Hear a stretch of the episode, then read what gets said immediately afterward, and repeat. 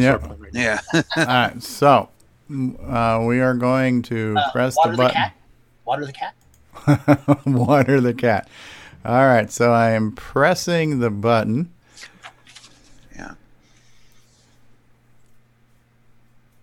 We had Nick Marotta on a second ago. What happened to Nick Marotta? He left us. I I see him in the list. He was on screen. All right. So Well, all I can see is Ron myself, but I could be having a problem here. Okay. There well, we go. Got yeah, it now. We're live. And uh, hello, everybody. We're going to go ahead and start the intro here in just a second. But yeah, we're live. We're on the air. So let's get ready to kick off Coco Talk episode 85. Here we go.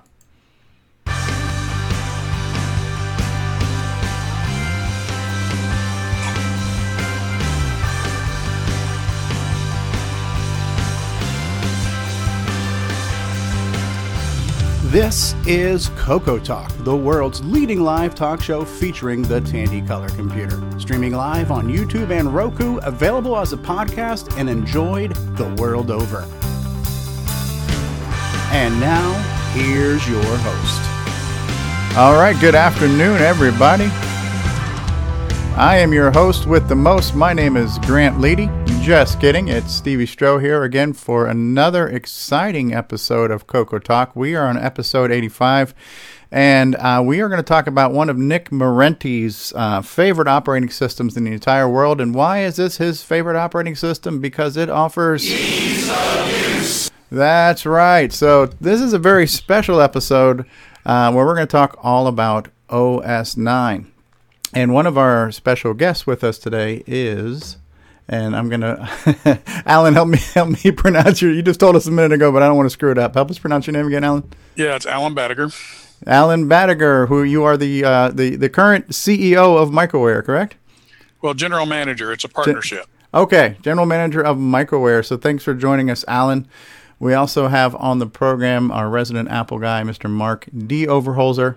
Um, Ron Delvaux is the procurer of celebrity guests. Ron's the guy who gets all the big stars on the show. Ron is Ron just rubs elbows and with all with all the A-listers. So thanks, Ron, for lining this up for us again. So Ron Delvaux is with us, uh, a guy who knows a thing or two about OS 9 himself from O Canada. We have L. Curtis Boyle on the program. Good afternoon, Hello, Curtis from sunny Southern California, a guy who's done a thing or two with OS 9 himself, I believe. Mr. Steve Bjork is with us. Hey there, everybody. We also have with us, uh, you know, speaking of celebrity hobnobbing, this guy has rubbed elbows with the 8 bit guy. Brian Weasler is with us today. Hello, Brian. Hello. We've got a guy who could probably optimize OS 9 a little bit. James Diffendaffer is with us. And last but certainly not least, the, the biggest fan of the OS 9 operating system on the planet, Nick Marentes from Australia. G'day, Nick. Good day, everyone. and so we are here, and I don't even know where to begin. But um, we usually start off the program with uh, a little weekly update, you know, product updates and acquisitions. And I know Curtis Boyle, your project update is probably going to be talking about uh, Beta 2 for, for the OS 9 Ease of Use project, correct? Yep. Yeah, just got that released last night. Uh, as usual, I got too busy with real life stuff and I didn't get as much in there as I'd like. But there's some uh, major bug fix or two, some speed ups, particularly if you have a 6809 system. So Barry should be happy with that. There you go. Wait for some people to pound on it a bit and give me reports back if they find any bugs, etc. But so far, the feedback's been pretty good on Facebook and email and on the list. Well, I- I'm going to tell you, I've actually downloaded it. I've installed it. It's on my Coco, and we can show it off today. I can be the you can I can be the show. You can be the tell if you want. So you can guide me. Me being a, a fairly uh, novice user of the system, you can kind of we can show it from. Actually, I could you know what I'm going to do when we get to that part. I'm going to reboot my Coco right now. So we're going to show the whole process of what it's like to boot it straight from the SDC into the uh, prompt. You know, so we can see the whole the whole startup time. Um, uh, now, has anybody else uh, anything exciting happened this week? You guys pick up a new piece for your collection, work on a project, anything like that? I picked up something. What do you got there, Ron? I got uh, this here was at the um, Target store. Okay, a Donkey Kong air freshener. Air freshener, yeah. Anyone can get it. It's three bucks. Can you believe it's three bucks? Now, what is what is the scent of that? Is it banana scented or does it smell like? Uh, It Does, says does your does your room smell like donkey now? Is my air freshener. Air freshener. It's all it says. It doesn't it doesn't tell you what fragrance it offers, huh? No. Excellent. Um, so so Ron got a new uh, a new I didn't donkey. get it. I just took a picture of it. It was three bucks. Way uh, beyond. beyond. Okay. It looks You've like got- it cost them 10 cents to make. I'm sure at least three cents went to licensing. Maybe. Yeah, yeah, exactly. Now, on, the, on the other side of the spectrum, I've got Ed's new Mega Mini multi pack. Boy, that doesn't roll off the tongue right. but still. Ooh. Well, Okay. actually, it's in Southern California. I've traced it down that far. Uh, it was supposed to be here yesterday, but we know the weather can get a little nasty and it's delayed U.S. postal shipments. But it is somewhere in Southern California, so I'm anxiously waiting for that to show up. Excellent. You ordered that last week when we were on the air going over his website to see how many remaining. Yes, I was Uh, thinking it was a little bit. It's looking a little bit like Christmas. so we did a public service. We showed off the Zippster Zone website. He had three units remaining. Steve Bjork purchased one, so uh, and it's on Yeah. its way. So Yeah, I took a third of the stock. Yes. much like Diego has 100% stock in the switcheroo in Uruguay. So I wonder they Uh, how all three are sold out now, don't they? Aren't they? They are sold out. Yes. they're sold He's out. also sold out on the SDC too. oh, okay. Well, that was quick. Yep. Hey, Alan, We're stock. It's the Christmas season.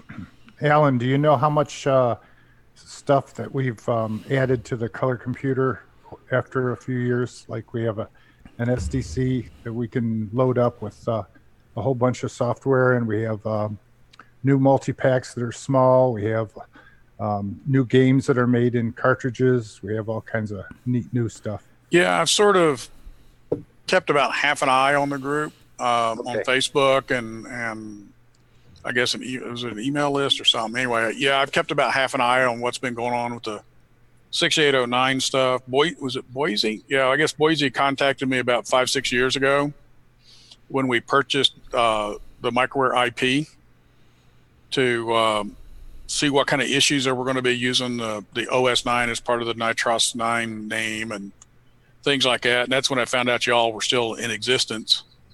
Hmm. so I sort of have been keeping half an eye on you for the- what the last five six years now. Excellent. Cool. The And thing we- that, that amazes me the most is how they're on the 20 what annual last CocoFest. I mean, this show just won't die. Twenty-seven or twenty-eight, I think we're on. now. Yeah, it's just Yeah. like, yeah. They said, no Rainbow Fest. Well, we got to have one more time. 27 times. Yeah, Yeah, we've no, had way more ra- than Rainbow Fest's ever had. Yeah. it's Wash amazing.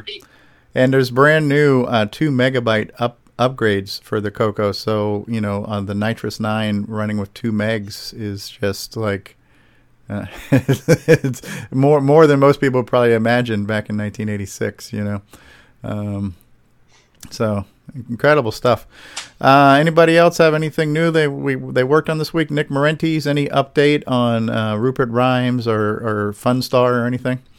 Uh, I've been did a bit of uh, looking around for um, the the R- Rupert Rhythm was my first Coco three program, so there was a few things which were a bit dubious in that, and that because of that, it doesn't work very well under VCC and I think MAME.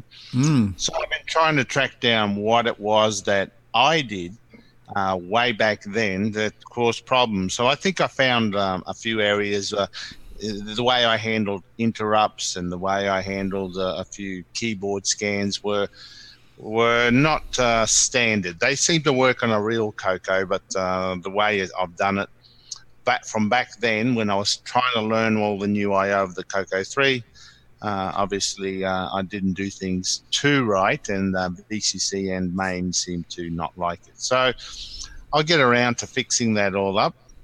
The only other news I have is I now have another Coco 3. I bought one off eBay, paid, uh, including freight, $240. not bad. So I got it as a spare, yeah. An- another spare. I've got about three of them Was, now. was that just the computer itself, or was that including some? the per- computer, it came with a cassette player as well, but um, yeah, mainly the computer. Is it a PAL one or is it NTSC? Uh, it'll be a PAL one, yeah. Okay. Now, does the um, The, do the memory upgrades are those compatible with both versions? They have the Yeah, same yeah, the same yeah. RAM connector, so you could you could do the boomerang board and, and upgrade it to two do, megs. yeah. Yeah, to run to run your favorite operating system, NitrOS-9. Well, I, act, I actually, I actually have a, uh, uh, another. I have two NTSC Cocos. One of them's already been modified with a uh, PAL power supply. So this one, I'll probably swap the power supply into it, with, so I can get my other NTSC one up and running. The power supply seem to be interchangeable, so I just have to take the transformers and just swap them over um, and uh, an NTSC one running on a uh, PAL uh, power system works well. So Yeah. I'll probably end up doing that because I prefer to develop using uh, the most common Coco platform, which is the NTSC one, uh, just to get the correct timings and all that. How And to that- see that wonderful composite colors. no, yes, yes. How does that work when you go back to the PAL one? Does it's of course runs slower? Well, yes and no. Um, the power one runs at 50 hertz, so it is a bit slower, but you can put a power one into 60 hertz mode and it runs fine. Oh, So, yeah. Well, that's true because uh, your modern monitors don't care, so you can just kick it. Yeah, they don't care. The modern ones are all resync. Um, but by default, because the ROMs are power ROMs, they boot up by default in 50 hertz and by default in RGB color mode because we, Ah. um, yeah, so. I, I mean that's a good thing, but I prefer to have a system which is common to what most people have, which is you know the people in the US. So yeah, And I Canada. prefer and Canada. That's right. Yeah. But uh, Excellent, yeah. excellent, excellent. All right, now, um, so Alan, it's it's uh, Badiger. Did I say it right? Badiger. Badiger, Badiger. Okay, I was warm. I was warm. All right, so we're we're gonna um, you you you were kind enough to number one join us, so thanks for joining us. And then you also said you maybe give us a little miniature biography for, for you know your history with uh, microware and or just in the in the computing industry or whatever. So feel free feel free to now play "This Is Your Life." Well, I've been in the computer industry since mid '70s. Um, one way or another, basically got started with microware, working with microware in what 77, 78 time frame, uh, pre OS 9 with RT68 and A Basic, uh, which is uh, 6800 base code. Wow. Uh, worked on the when then you know when they came out with uh, OS 9, worked on 6809 on various platforms, uh, Smoke uh, Signal, Southwest Technical Products, uh, about half a dozen different SS50, S100 type platforms. You programmed? Programmed. I've programmed a little bit of everything over time. Um, was a Motorola consultant for a while. Did uh, Motorola uh, engineering consulting for the. Um, had my own company, but uh, was a licensed Motorola consultant. Uh, worked with them and their customers to help get uh, products up and running uh, using Motorola products. And um, uh, done been working with OS 9 in various flavors and forms since 78, 79 time frame. Um, I now own OS 9, um, or one of the part owners. Um, it's a partnership that owns OS 9 now. There's three of us. And um, so, the, you know, short history. I've uh, been working with OS 9 ever since it was written. Still working with OS 9 today. Um, primarily on um, ARM, x86, PowerPC, 68K platforms. Um, you know, we're still putting it out there. We just recently introduced, I think if you look on the Microware Facebook page, probably less than a month ago, what we're now c- calling a Community Edition OS 9. So there's a version you can uh, run under VBox under Windows or VBox under Linux. That's you know it's a full OS 9, has a compiler on it. So you can sit there and uh, play around with the, the current OS 9 as we have it. It's not real time, of course, since it's running under uh, a virtual machine. But we're also going to be introducing the same thing running on these little uh, ARM boards.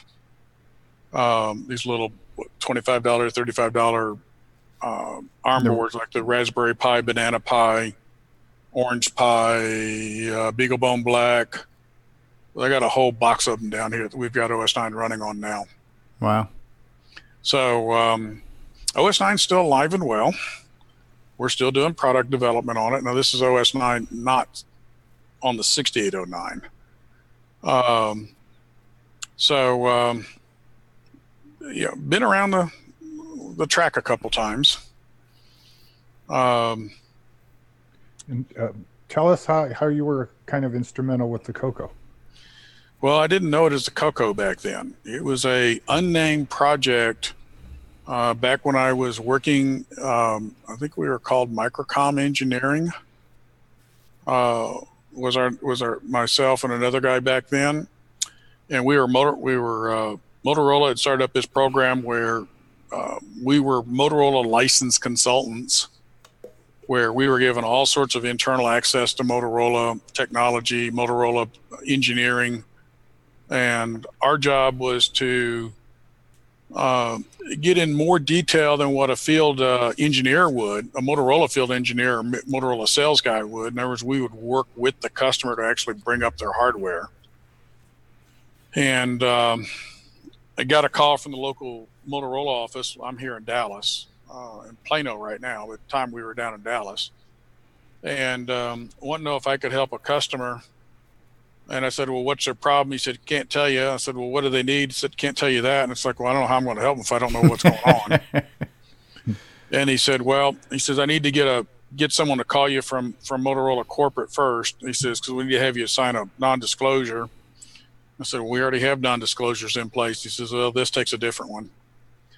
And a little bit later, I got called by um, I don't know, there's a product manager, general manager, but anyway, one of the high muckety mucks of Motorola, and uh, they faxed me down a non-disclosure, and then told me the customer was Tandy Corp, and um, they needed me to take my equipment over to Tandy, figure out what was wrong with their equipment, help them get their equipment con- working, configured, and set up to um, help them get this 6809 based product working. And if I needed parts to, you know, sacrifice my system, call them up, let them know what I needed, and they would get me replacements by morning. And I said, well, that'll be a neat trick considering it's 12 week lead time on most of these parts. But he said, don't worry about it. Just get the job done and we'll get you parts. Then I ended up sacrificing most of my exerciser system to get their, was it two or three systems up and running because each one had something wrong with it. But um, What do you mean by up. exerciser system? An exerciser is the old Motorola development system that ran on the what they call the EXORbus. It was um, uh, an old board. Uh, uh, what was it? Uh, gold-plated fingers. I think it was um, a hundred pins. Uh, pretty good sized system at the time. But uh, the exerciser system, I imagine if you look on eBay or something, you'll find some of them hanging out there.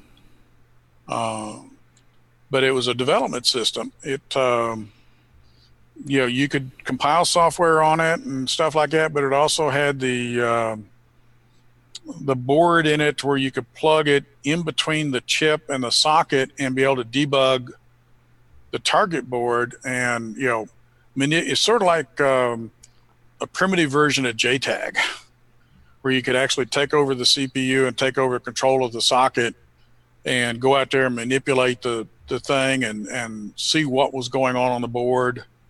Like Uh, a breakout board or something? sort of like a breakout board, uh, but allowed you to, to debug your software and, and figure out what was going on in the target system so you could get it up and running enough to do things like get a debugger running or, or get a monitor running of some type.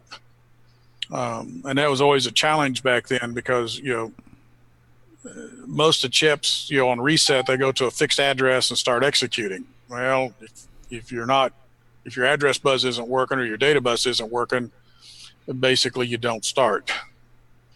Um, unlike a lot of the chips nowadays, and especially these ARM chips, I mean, heck, the bootloader is built into the chip. Um, so it it basically um, you know took over the bus, let you see what was going on, and you know they had some pretty nice tools for as primitive as it was compared to stuff nowadays. I mean, this is this is pre BDM, pre JTAG, pre you know the tools we use nowadays. Was the exerciser manufactured by Motorola themselves Yep, then? yep. It was a custom system manufactured by Motorola. In fact, I think it came out of their Phoenix office, their Motorola Systems division, which was located in Phoenix. And um, you know, at the time, it's there's a horrendous lead time for them to to get a system. So But- this was specifically a 6809.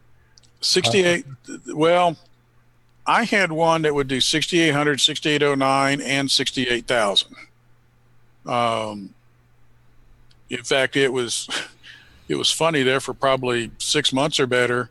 Anytime the local sales office wanted to do a 68000 demo we were the ones giving the demo. They actually came to our office with their customers to do the demos. Because they didn't have the equipment in their office they their exerciser wouldn't do 68k So the 6809 and the 68000 chip came out about the same time, right? Uh, 6800 came out first. Uh, it was a couple years later, the 68, uh, well, there's 6800, then the 6802, then the 6809, then the 6809E. And then what, the 68,000 came out in 79? I Wow. Want to say. The original, we call it the aircraft carrier. Big, huge monster, 68 pin chips, about three inches long and about an inch and a half wide. Um, I think that came out in like 69. And then what they were producing 68K processors up until what, about 95? So 95, 97 time frame when Motorola announced they were discontinuing the 68,000 family. And currently, as far as I know, the only ones still produced are the 68349 and 68360. So let me ask you when um, when you were involved in this, did you did they always have a 6809 as the target for this machine or Yeah. did they okay, so it was wasn't like they were searching for something. They already picked the 6809 and went from there. Yeah, they had the 6809. Uh, the big question was, could they make it? Yeah, this was when I worked on it. The project didn't have a name. It was a proof of concept to see if they could develop a small personal computer um, and be able to manufacture it inexpensive enough that it would be something they could sell in their stores. Was this because of what Apple was doing or it had nothing to do with Apple? Right? I mean I don't don't think it had anything to do with Apple. It's just Tandy was looking for something to put the Tandy name on, or the Radio Shack name on. Now, wasn't what Tandy basically was working with is a more or less from the reference design from Yep. Motorola? Right. Yep. They basically took the reference design and then moved it around a bit, added some features to it, and changed things up a bit. So the That's how a lot of things got started with the, the early 6809 stuff. The early 68000 stuff was you know, they're basically copies or similar to the Motorola reference designs. So the VDD, VDG chips and the SAMs and all that were present and there to to be made working. Is that is that what your job was to get it all to work together? Or? get it all to work together and and you know get get it so they could get their board up and running and then show them how to use the equipment to actually get their board running. The board was almost running. Once i got their systems up and running i then showed them how to use the systems to get their board running. Their board was close to running but not quite. They had to had to do some cutting wires uh, you know green wire as it was back then to fix a few things. But then once I got that up, then we actually got um, wasn't called mbug back then. What was it called? Forget what their debugger was, but basically it was the, the original Motorola debugger. it's called mbug nowadays or last time i used it it was called mbug but i forget what it was called back then but we got a, a prompt up on the machine and so they were happy at that point So at, at that point in time, and later you went and does, did something else. Did, did you were you happy to see it was named and became something? oh yeah your I, was, I was thrilled to see the color computer come out once it finally came out i think it was it was over a year later when it finally came out i forget what year yeah I forget what year color computer was introduced by radio shack one of you guys probably know better than i do 1980. I think it was Okay. uh, July. Yeah. July of 80. So this was like early, either late 78 or early 79 when I was working with them. And like I said, at that time, it did not have a product name. In fact, the project didn't even have a name. Right. Well, the history that we learned of the color computers before they made it the home computer, the first version was the Project Green Thumb, which was used for the agricultural industry, where it was basically just a real simple terminal where they could look up, you know, supply chain and and um, you know weather and, and and things like that. And and so that was kind of an industrial application. And then the next product was the uh, video text, um, which was basically kind of a, a dumb terminal. It just it didn't have an operating system. It just ran as a terminal. But it was that was really the first commercial product was the video text, and then took that same case and that same design and then made it the color computer. So I'm wondering if you were working on the Green Thumb project or the video text, or if they, because I mean, even to get the Green Thumb off the ground, they would have had to debug the hardware and Yeah, everything well, else to get it going, right? Like I said, this was their first 6809 based boards. Yeah, so you might have actually been to help. You might have helped kickstart Project Green Thumb, which is the you know kind of the the, the grandfather of the Coco. Yeah, because this was, like I said, this was their first attempt to build a computer system Yeah. that was theirs. On So were you involved with any of the ROM development with Microsoft and stuff too then, or were you just getting No. the hardware up and running at that point? At that point, I was just getting hardware up and running. Now, were you doing that as a representative of Microware, or were you? Is this a different role you were playing uh, when you were? Um, at that time, I was a Microware distributor, a Motorola consultant, but I was self-employed. okay. You know, I had my own company. Okay. Sent Motorola a nice large bill for spending you know time over at Tandy. Neat. and give, giving away your, your reference stuff Yeah. to make it work. Uh, I mean, the biggest project I think I worked on at the time was I did um, back then. I did an oil field system using a 6809 and uh, RT68 because OS9 was, didn't exist yet. And this was to monitor uh, oil well drilling and and uh, oil well drilling. You know, the, all the various aspects of that. You'd be surprised how complicated drilling an oil well is. How much stuff you have to monitor. Um, but um, we built a system and uh, deployed it and uh, got to watch it work for a couple of days and got to watch it get destroyed when the oil well blew up. Oh my God. Jeez. Not because of the machine, is it? No, actually, they were frustrated with us because we were setting off alarms all over the place, but their other equipment wasn't. And um, we were setting off alarms because we were saying, "Hey, you've got too much mud." You know, the when you drill, they pump this what they call mud down there to flush out all the debris, and that mud has to weigh a certain amount in order to hold in order to hold down gas and oil. You know, when they hit the pocket and uh, you keep track of how much oil, how much mud is in the tanks, how much is in the line, how much is how deep you are, and so you're you're constantly calculating a, a total mud volume in a system. And uh, what you look for is what they call a mud bump. At least back then they called it a mud bump, where your total volume jumps.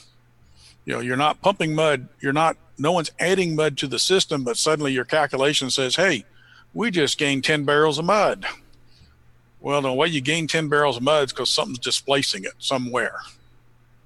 And um, we were sounding off an alarm saying, hey, you've got a two barrel mud bump or a five barrel mud, mud bump or something. And their equipment wasn't signaling anything. And we're going, hey, you know, something's wrong somewhere. Either a sensor's wrong or, or you've got a gas bubble coming up or something and uh, they kept turning off our alarms and saying, "Well, you know, our equipment says there's no problem."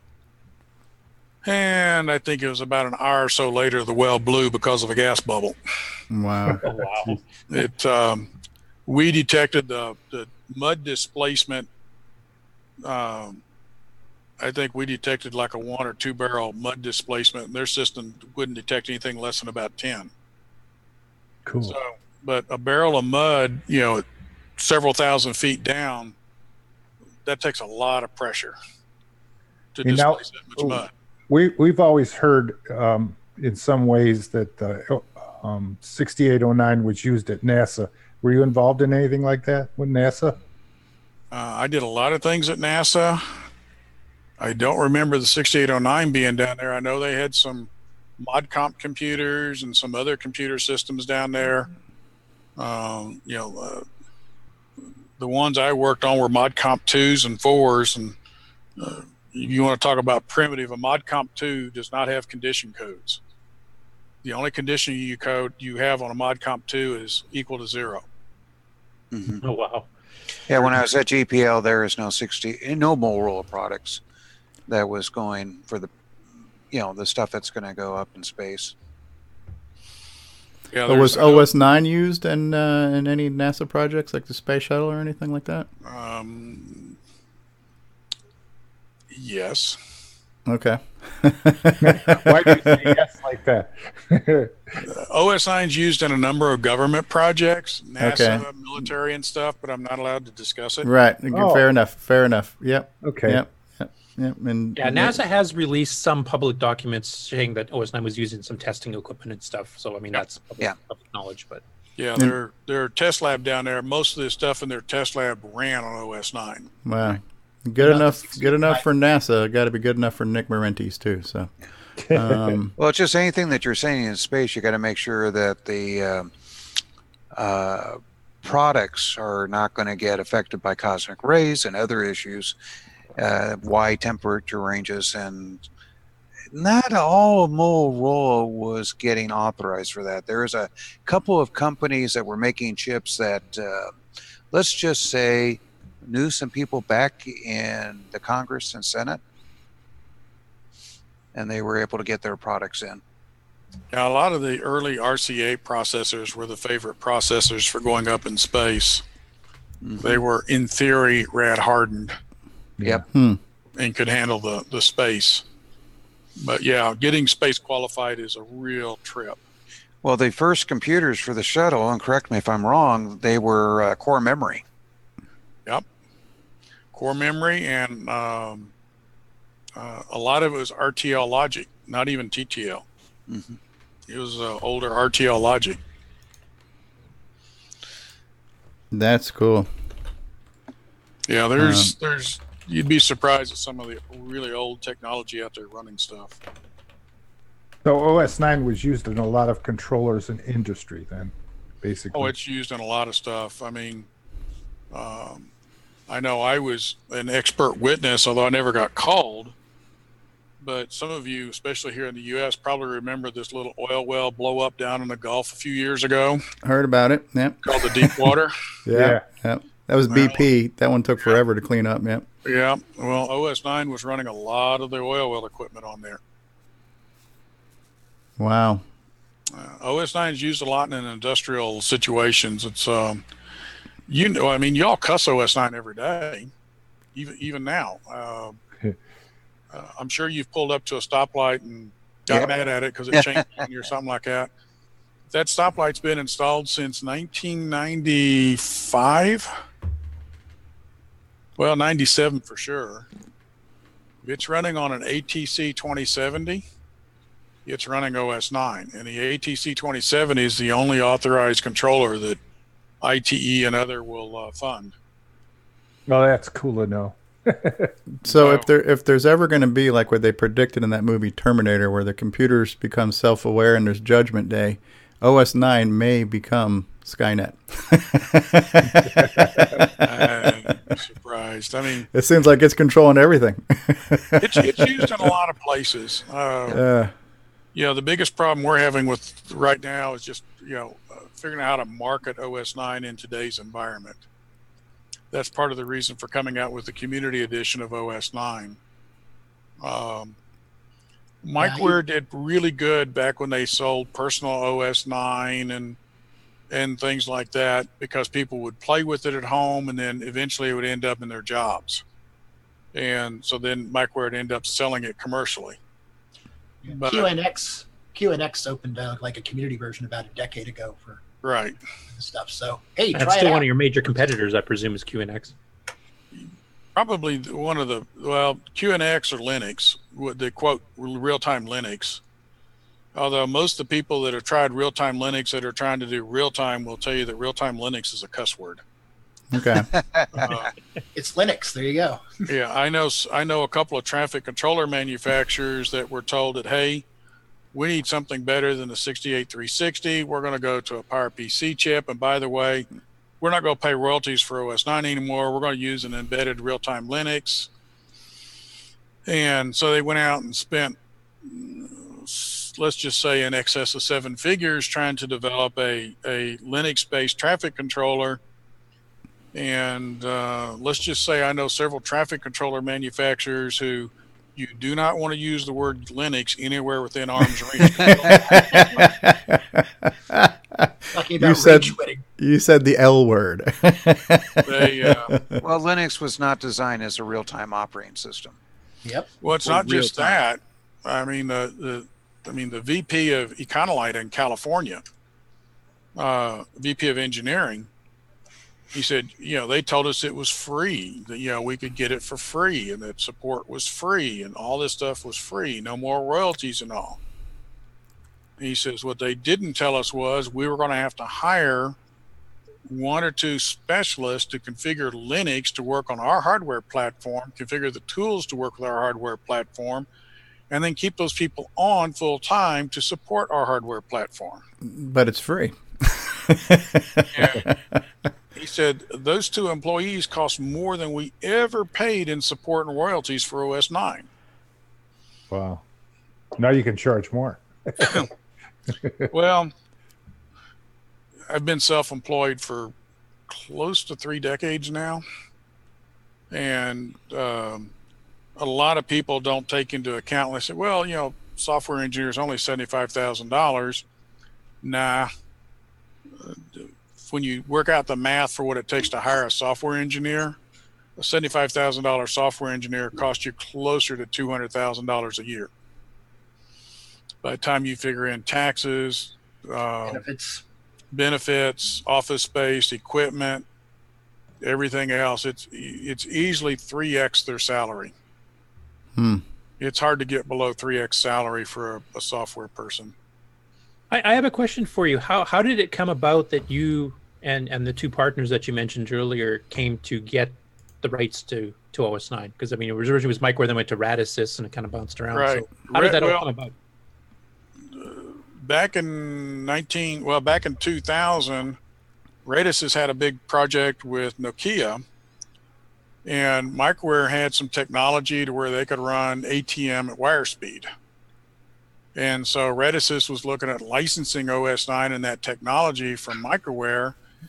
And some bean counter figured out that uh, over the term of the contract, they would end up paying Microware more in royalty and engineering fees than Microware's market value, because Microware was publicly traded at the time, more than Microware's market value on the stock market was at the time.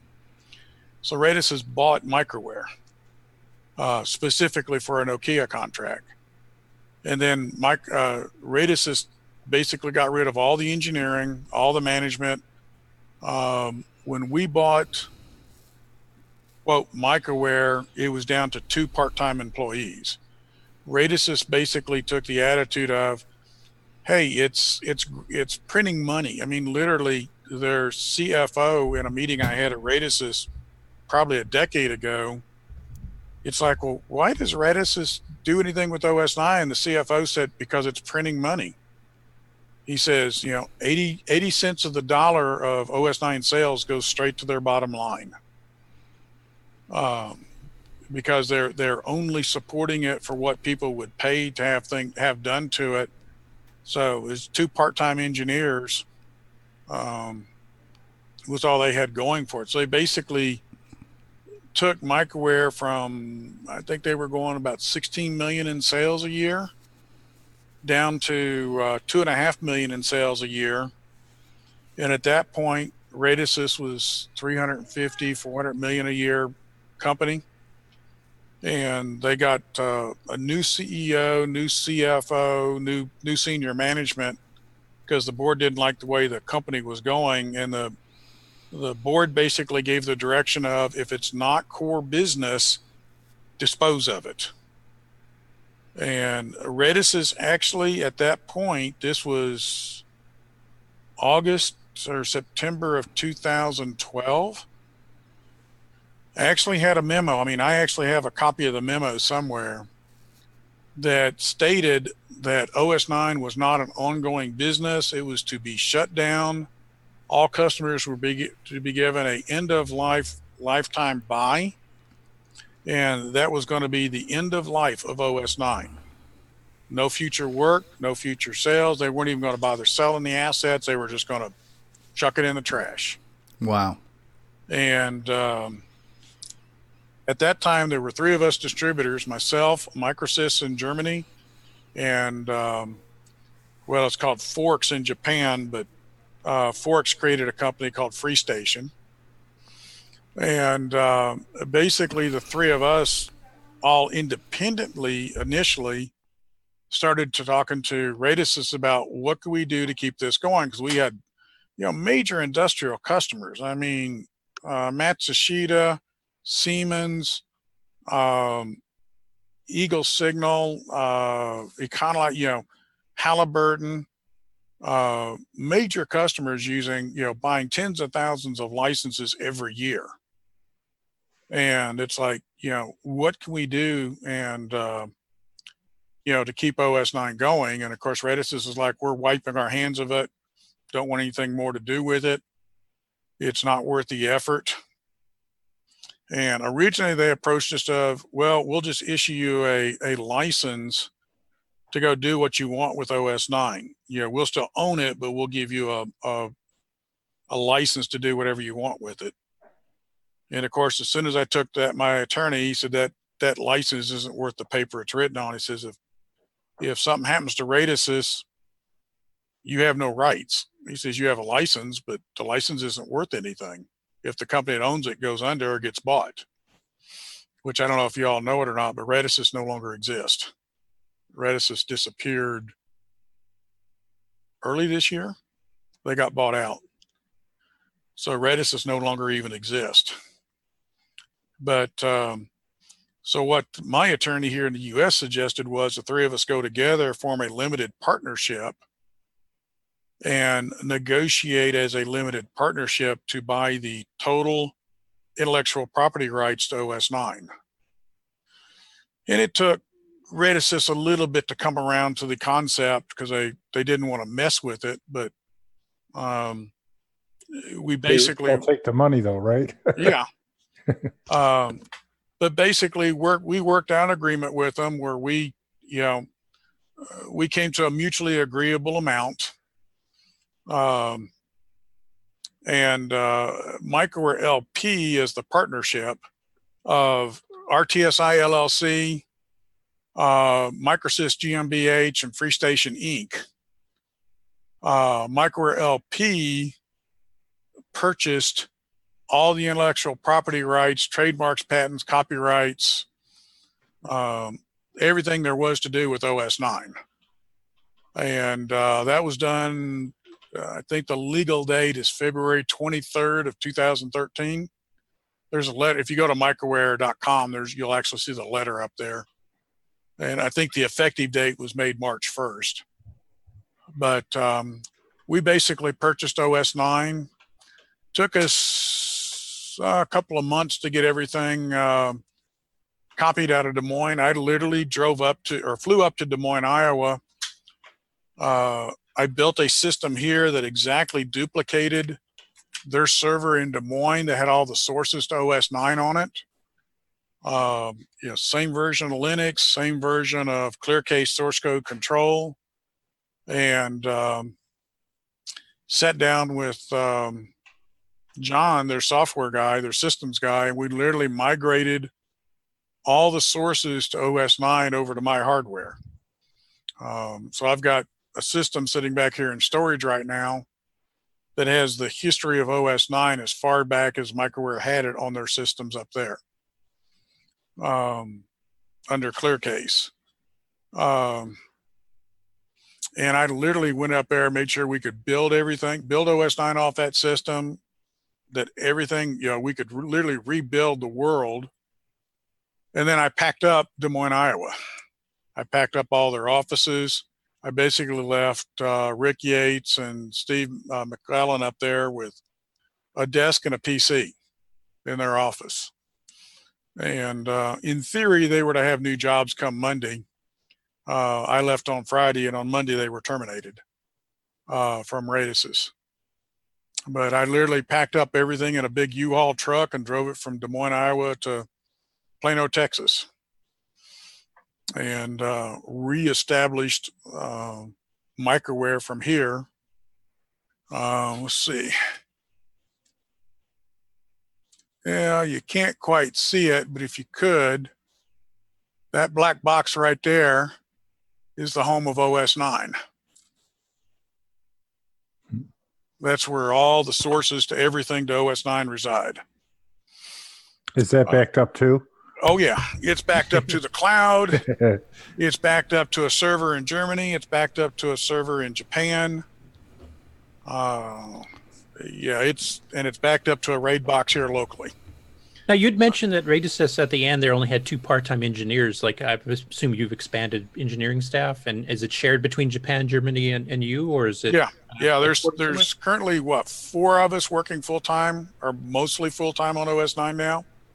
Uh, Kai Thompson in Germany, uh, and Peter Schuler. Peter is primarily marketing and sales. Kai Thompson from an engineering point of view. Uh, myself here in the U.S. And then we have um, Taki-san and um, Yoshi um, in uh, Japan, are the four software engineers. And we all work probably 90 plus percent of our time doing software development on OS 9. Here in the US, I do not just the OS 9 software, I do sales, support. You know, uh, I wear all the hats. So, um, um, but yeah, we there's four of us constantly doing development work on OS 9 now. Uh, when we first purchased it, um, one of the first efforts it was undertaken was to uh, okay uh, was to look at what we had and where we wanted to go with it. We we've got pictures of whiteboards we've listed all the issues we saw with OS 9. You know, software that need to be updated. Uh, we need to run on newer hardware because I think the last board support package for OS 9 that had been developed for ARM was like an ARM. I think it was an ARM 5 or an ARM 4 chip uh, that was already close to a decade old. Um, uh, I think it was the Intel Strong Arm chip was the last chip uh, that was done ARM wise. PowerPC, I think uh, PowerPC that was done five years ago was an 8200 series. And um, so, I mean, basically, very little have been done with OS 9 for over a decade, other than what customers were willing to pay for. So, um, first project I undertook uh, was to uh, port OS 9 to an ARM 7, which, you know, you would think, well, ARM 5, ARM 7, not a big deal. Well, if you go look at the ARM history, going from ARM 5 to ARM 7 is a major change in technology. There's over a hundred and something new instructions, new MMU, new caches. I mean, it's almost a totally different chip uh, going to an ARM7 from the previous series of ARMs. And so it took me about um, 15 months because you have to port the compile, port the assembler, port the linker, port the compiler, and then once you've got those ported to generate the code, then you have to generate, you know, the bootstrap and figure out how to get the bootstrap to come up on a board, which is, you know, lots of time with JTAG. Lots and lots of time learning JTAG and learning how ARM works. Um, the thing that helped a bit that uh, Rick Yates helped us with is they had a ARM simulator. So um, we were able to software simulate the bootstrap of OS 9 um, and uh, in the initial kernel cold boot um, with the simulator, such that once we went to hardware, it made getting the, the hardware, we knew the hardware was good because Linux ran on it. So getting OS 9 running on the hardware was a lot simpler with JTAG because we knew it would basically run in the simulator. But still, it took the better part of 15 months by the time we ported over the compiler and compiler tools then got the basic bootstrap running, then got the basic kernel running, and then we had to go through and get all the all the tools, the the various file managers, uh, all the command line stuff, all uh, recompiled for ARM7. And since then, we've been busy little beavers working on ARM7. We have it, in fact, we even have it working on ARM8 in 32-bit mode now. Okay, Uh, I got a question now. All, all of this work you're doing is command line type thing. There's no GUI or anything, right? Nope. Uh, we have, well, we're working with a company in uh, Germany called XiBase, and we have XiBase 9, uh, which is a GUI for OS 9. Um, and we have that working on the ARM chips now, ARM and PowerPC and x86. So we actually have a, um, if you go to the Facebook, uh, Microware LP Facebook page, you'll see some screenshots of the, the desktop of uh, XiBase 9. XiBase 9 is quite similar in capabilities to the old G Windows. Uh, it's quite easy to write uh, applications for it where you hook it up to sensors in OS 9 and, and convert a sensor value to a needle movement on the screen. They have you know various kinds of instruments you can display and uh, ways to hook those up to real, you know, A to D or A D to A type inputs so you can display instruments on the screen so That was Uh, one of my favorite parts. I, I did a little bit of work with G Windows in OS 9000, and we actually had it hooked up to presses and stuff like that. And it would actually, you wouldn't have to write the code to do it. It would just send the value, and you, your graphic of a needle or a slider bar, whatever, just automatically update. You wouldn't have to write the code to actually interpret it. right and that's and XiBase 9 does that it, it has the the hooks in it where you can you know create a needle and and pump it a value and it'll you know it'll display properly on the screen So you have your version of ease of use. yes um, you know, it's basically um, similar to uh, Windows XP or a Windows 98 type desktop. If you go look at it and play with it, with the bar across the bottom and with the bar across the bottom and and things like that, it's um, there's still a lot of work to do with it. It's strictly frame buffer based at the moment. Um, the hooks are in the the driver to be able to hook into the intelligent GPU chips, but the hook is not in the code yet to do it. Right now, like if you want to, if you grab a screen and scoot it, um, all that is done in in X in uh, XiBase nine. Um, there's a hook in the driver to you know move block, but the currently XiBase nine doesn't call that hook to actually have the GPU do the move. So uh, we're still working with uh, um, Klaus over in Germany to come up with these updates to XiBase to be able to use some of these features. Of course, the biggest problem is with any graphics chip, you know, uh, every graphics chip is different. So you, you create a, a move routine for one chip, fine, it works What? for that chip, but it doesn't work for any others. You have to, you know, the next ARM CPU that comes out and uses a different GPU. You get to write everything all over again from scratch. Well, not so much from scratch, but close to it. That's why you Uh, have libraries. Yes, but the, our biggest problem is is what libraries we use. Um, one of the things we're very very careful about with OS nine is if we go out and look at a library to use because we want to pick up somebody's stack, like a USB stack, or uh, or like what I'm working on right now, OpenSSL, OpenSSH, is it cannot be a GNU license. Um, we have a number of our customers like Siemens and Halliburton and such.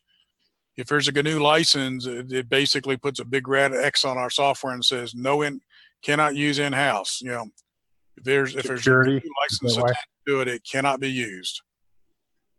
Um, BSD licenses are approved. Uh, the some of the Amazon licenses are approved. Um, so we have to be very careful about what we look at for for libraries. Um, you know, it's like I'm updating. We we have um, OpenSSL and OpenSSH ported to OS 9 on 68K and x86 and ARM and PowerPC, and I'm currently in the process of updating those because the version we have ported there was a CVE security warning came out two months ago. I guess it was that uh, there's a timing issue that can cause the OpenSSL to send everything clear text instead of encrypting it. So we're having to update to the current version of OpenSSL to fix that problem. And along with that, we found out that OpenSSL, the version we're using, um, they're going to discontinue the 1.02 support at the end of 2019. So we've got to, uh, you know, make the step up to 1.1, which is not API compatible. So all sorts of fun stuff trying to keep up with the industry out there and keep our technology current, but How do you keep your brain from exploding? uh, carefully. Uh, um, uh, needless to say, we have weekly um, almost most almost weekly conference calls between Germany, the U.S., and and Japan. We we, we talk at let's see, it's six thirty in the morning Dallas time right now, which is what one thirty in the afternoon in Germany and nine thirty at night in Japan, in Tokyo. But it's uh the closest time we can find where everybody is more or less awake and can talk. um, you know, Germany's getting ready to wrap up those their day over there. I don't think those guys over there work past four or four thirty in the afternoon. And uh, you know, in Japan, they're all calling in from home because it's nine thirty at night. But um, we uh, we conference, you know, weekly on you know the direction we're going. It's like you know Ultra C, the C compiler we've got now. That what Microware came up with that in the late '90s. You talking about Ultra C? Yep, Ultra C came up with that in the late '90s. It uses a licensed product from EDG and and AT and T, and that license was allowed to expire. And you know, Radisys didn't maintain Ultra C to standards. So, you know, it's it's mostly C99 compatible, but most people nowadays want C11, if not C14 compatibility. And so uh, we looked at licensing the current EDG and eight, well, primarily EDG products. It was Edison Design Group uh, products to uh, update our software and found out basically it would take a brand new license that would cost us almost seven figures for the license. And um, which is hard for us to justify. Hard to So- recoup that. we're we have uh, just finished porting clang llvm to os 9 well not to os 9 clang llvm will now generate an os 9 module. So we can sit there on a pc either under windows or under linux and compile with the target being os 9 and um, so we now have a um, a current technology compiler, cross compiler uh, for OS 9. Um, at this moment, we're still working on the debugger. Um, we've got the debugger mm, basically working. Um, the the biggest problem at the moment is we're trying to integrate everything with the the Eclipse IDE and Eclipse and CLang aren't very well integrated yet at this point. We're finding out. So um, there's there's a lot of focus being done on you know updating our compiler technology. Um, at the same time, updating uh, you know what CPUs we run on. We now run on all the current PowerPC, um, PowerPC, x86, ARM processors as long as we're running in 32-bit mode. Um, we don't do we don't support ARM in 64-bit mode yet, and not real sure if there's a lot of demand for it. Um, the other path we're working on, although it's it's not got a lot of focus yet, basically we have an intern looking at it. Is um, over in Germany, is we're looking at um, running OS 9 and Linux simultaneously on multi-core CPUs. Uh, we do that currently on x86 uh, using a third-party product, but um, we're looking at being able to do uh, OS 9 and Linux on, you know, you take a quad core, quad core CPU, you could run OS 9 on one core and Linux on the other three. So you could have OS 9 handling your real-time embedded, you know, uh, Ethernet or or other embedded processes that are very time critical with their own dedicated CPU while you have a general purpose OS, Linux or Windows, uh, running on the other ARM cores or other other cores of the CPU. Our, our current focus is on ARM, but the plan is to focus on ARM and PowerPC. Um, I mean, the x86 market, unfortunately, there's it's uh, there's so many products in the x86 market would be beating ourselves to death for an extremely small set of uh, market share. But um, is is my mic muted or is it? We hear you. No, no, Okay, We hear you. Yeah. I saw a Paul comment come up problems said, with. Ah, okay. Um, so we're we're going to be focusing primarily on ARM and PowerPC, running OS 9 multi-core, which will be you can run OS 9 on a couple cores as independent, you know, two different OS 9 OSs, or you could run OS 9 on a core and Linux on the other cores, or you know, variations thereof. Um, and this will be done in real time. This involves what's called a level one hypervisor, which are basically a bare metal hypervisor. Um, the community edition of OS 9 we have out there now under VBox. VBox is what's considered to be a level two hypervisor. Uh, VBox allows you to run virtual machines, but it's virtual machines running under a general purpose OS. So there's no, um, I mean, even though OS 9 is quote real time, OS 9 is not real time because it's running under a virtual machine. It's running under a general purpose OS. That's not real time. It's, so it's not talking directly to the hardware. It's kind of abstracted from it. Right. Hypervisor level one, you would be talking to the hardware directly. right. Hypervisor level one is basically partitioning the hardware, and we would partition out a core and certain pieces that OS 9 would control directly.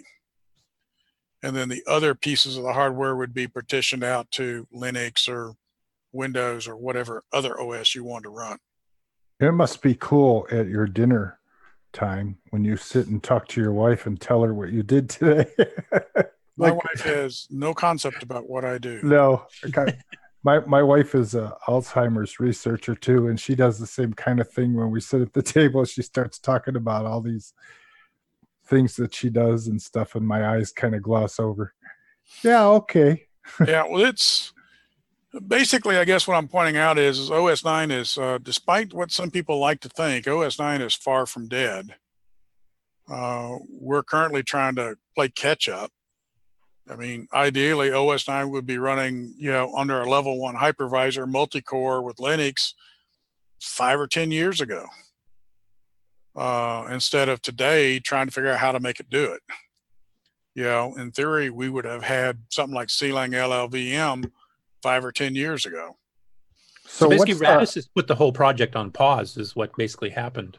'Cause They were basically Basic- just doing support of whoever. Ba- We're still ba- using. Radisys has basically milked it for royalties. I mean, their their CFO said so. I mean, it's just just all OS9 was to Radisys is was a money press. Is OS nine still the um, real time multitasking? Is that the strength of it? Yep. I mean, that's the yeah, backbone. I mean, you, you get on like an ARM CPU, you know, one of these what eight or nine hundred megahertz or gigahertz ARM CPU.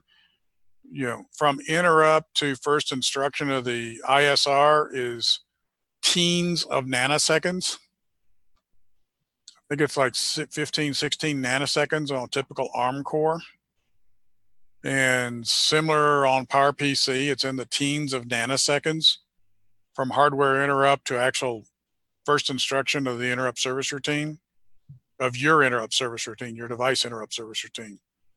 OS 9 executes a couple dozen instructions from the time the hardware is execute from the time the hardware is recognized by the CPU to the time we get to the actual interrupt service routine. I'll bet there's no more than a couple dozen instructions. It's a very, very short trip through the OS and uh, it's still very much real time. It's uh, we've added on OS nine on PowerPC and x86 and ARM is a totally different beast than what you're used to on 6809. We have threads, P threads. Um, of course, we have the TCP/IP stack, the USB stack. Um, you know, support for SATA drives, SD, eMMC uh, type storage. but they're all like uh, modules, right? Yep, they're all modular. Still the same modular the same. architecture. Wow. Um, still Me- the same basic OS nine you know and love from OS nine or sixty eight oh nine days. We use a different shell now. I mean, we still have the legacy shell, but we tend to use M shell, which is more like a Korn shell. Why do Uh, you think uh, you guys hung on to OS nine all the, all these years? You know what I mean? Uh, Why wasn't it made? Uh, you know, like um, OS twenty four later on? you know, you just stuck with it because everybody knew it. I th- I think that was a lot of it. Legacy. Brand name recognition is important. I mean, Yeah, Yeah. th- there is. I'm sorry to interrupt real quick for just a second, but there was a question in the live chat by someone by the name of Dragon Bites, but they were asking, uh, is the file system you're using now the same as what was used back on the uh, 6809 version, or has that file system evolved too? it's evolved considerably.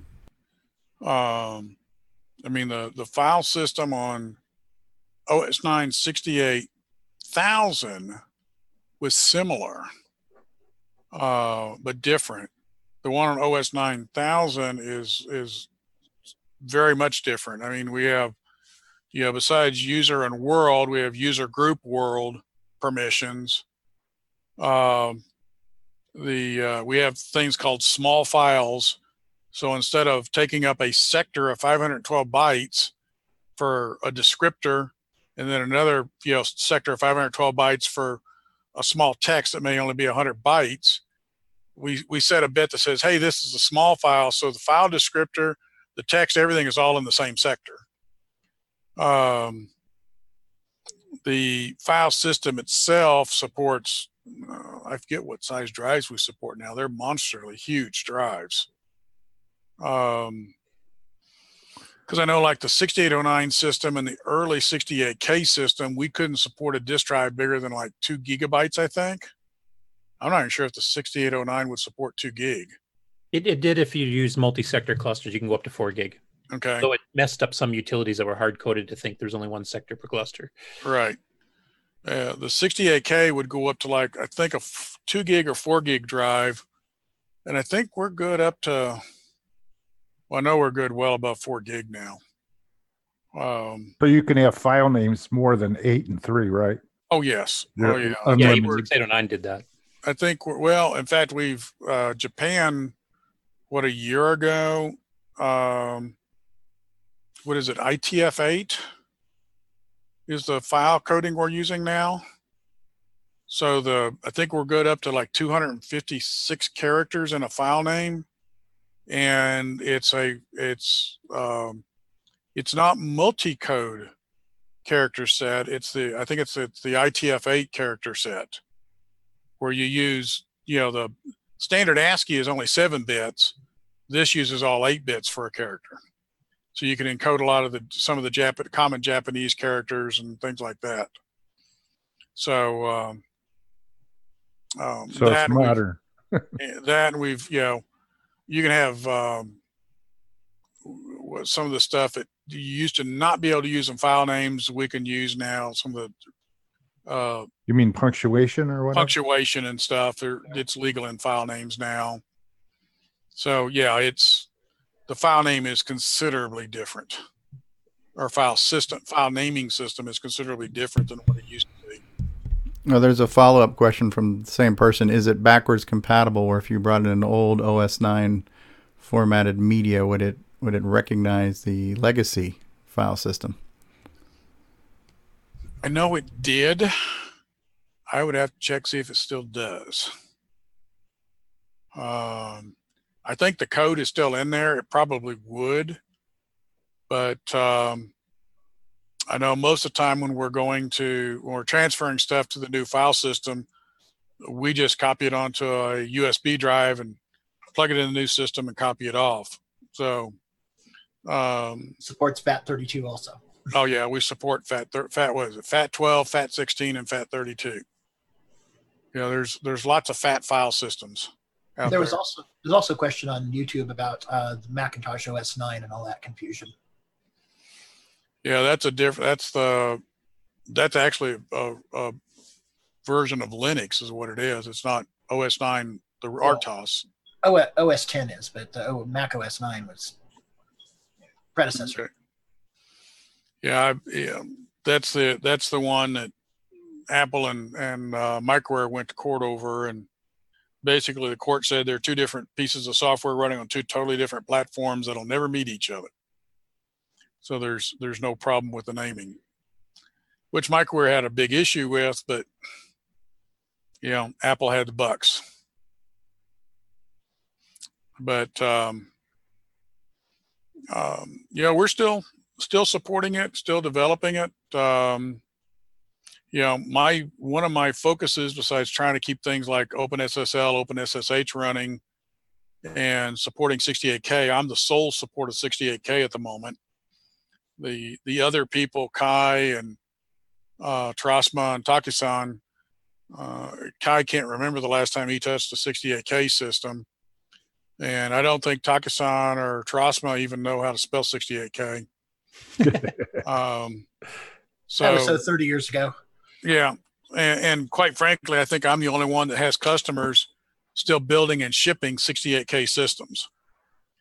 Um, If it ain't broke, yeah, don't fix it. so we just recently introduced for OS 9 68k 4.0, which is the um, one of the things we did. Um, we're a little hesitant to do it, but we decided to do it. Whenever we recompile the OS from source uh, totally, um, such as OS 9 was 5.2, I guess it was, on PowerPC and ARM and x86, and that's what was shipping out of Des Moines. When we bought OS 9 and rebuilt the world, as we call it, from total total source. In other words, wiped out all the binaries um, and rebuilt everything. Um, the first time we did it, we re-editioned OS 9 to 6.0. And I recently did the same thing for 68K was I rebuilt OS 9 68K from source, which turned out to be a real challenge because microware for the past 15 years or better had only compiled the bits and pieces of 68k they had to to fix the issue they were fixing and they had never recompiled all the utilities file managers everything from scratch and uh, the first time i did a recompile of os 9 68k from source to rebuild the universe, um, it didn't work. It took uh, probably a couple months to get OS 968K to rebuild from source. So since we've done that, we now have OS 968K 4.0, which is what's being installed in the traffic controllers out there with the OpenSSL, OpenSSH. Because they've decided that traffic controller networks are are what does what does DHS call it? DHS has this name for it, but basically it's um, it's a network that needs to be secured and protected. So Against no more custom, huh? against unauthorized intrusion. Right. Um, well, and the thing is, traffic controllers use their own crazy. I mean, every manufacturer has their own protocol. Um, I mean, up until late '90s, you could not mix, say, an Econolite controller with an Eagle controller, with a Naztec controller, or a McCain controller. They all talked different protocols to do the same thing. So for a network, you had to have all the same manufacturer in order to. Right. In order in order to talk to them, you had to have everybody in your city had to be the same manufacturer. In the in the nineties, um, was it ITE or Nashua? One of them, the National Highway Association, came up and said, "Hey, this is ridiculous. We now have a controller where we can run the same software on various controllers, and you could take Eagle's um, CPAC." And run it on Econolite controller or Econolite software and run it on Eagle controller because they were all running OS 9 with this, and we had standardized an API such that you know software written on one controller would run on any controller. And in fact, they went so far as to establish testing labs. So um, in order for a controller to be sold, you had to get put on what was called a QPL, qualified purchasing list which meant you had passed all of the compatibility testing. Um, uh, I mean, Caltrans actually set up a lab. California Department of Transportation actually set up a lab, wrote a ton of software which had to be rewritten.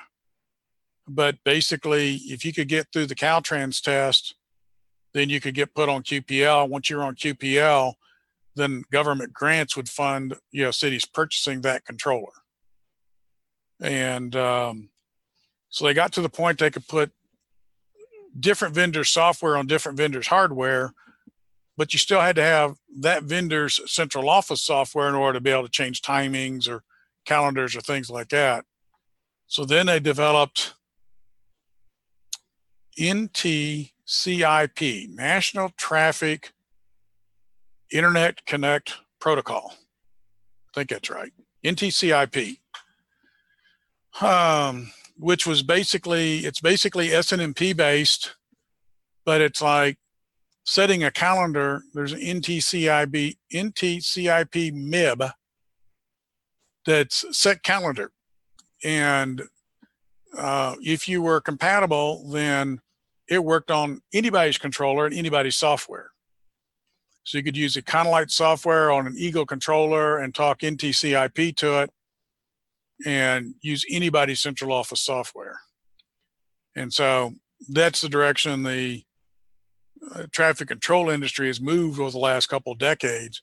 The problem was they used NTCIP v1, which is not encrypted. It's it's uh, you know just basically you know here's a UD packet UDP packet in a clear that's a uh, SNMP MIB for calendar, and, the, and of course the spec is published. You can go up there on the internet and download the NTCIP specs. So you look at the traffic control network, if you got access to a traffic control network and you have the NTCIP specs in front of you, everything's open source. You can tell exactly what's going on. Awesome. And you can hack it. Well, in theory, traffic control networks are on a standalone network. Right. And I can tell you exactly what happens when they're not. Because I had to help Tampa Bay figure out why all their traffic lights went blinking red at 4:45 in the afternoon. Great.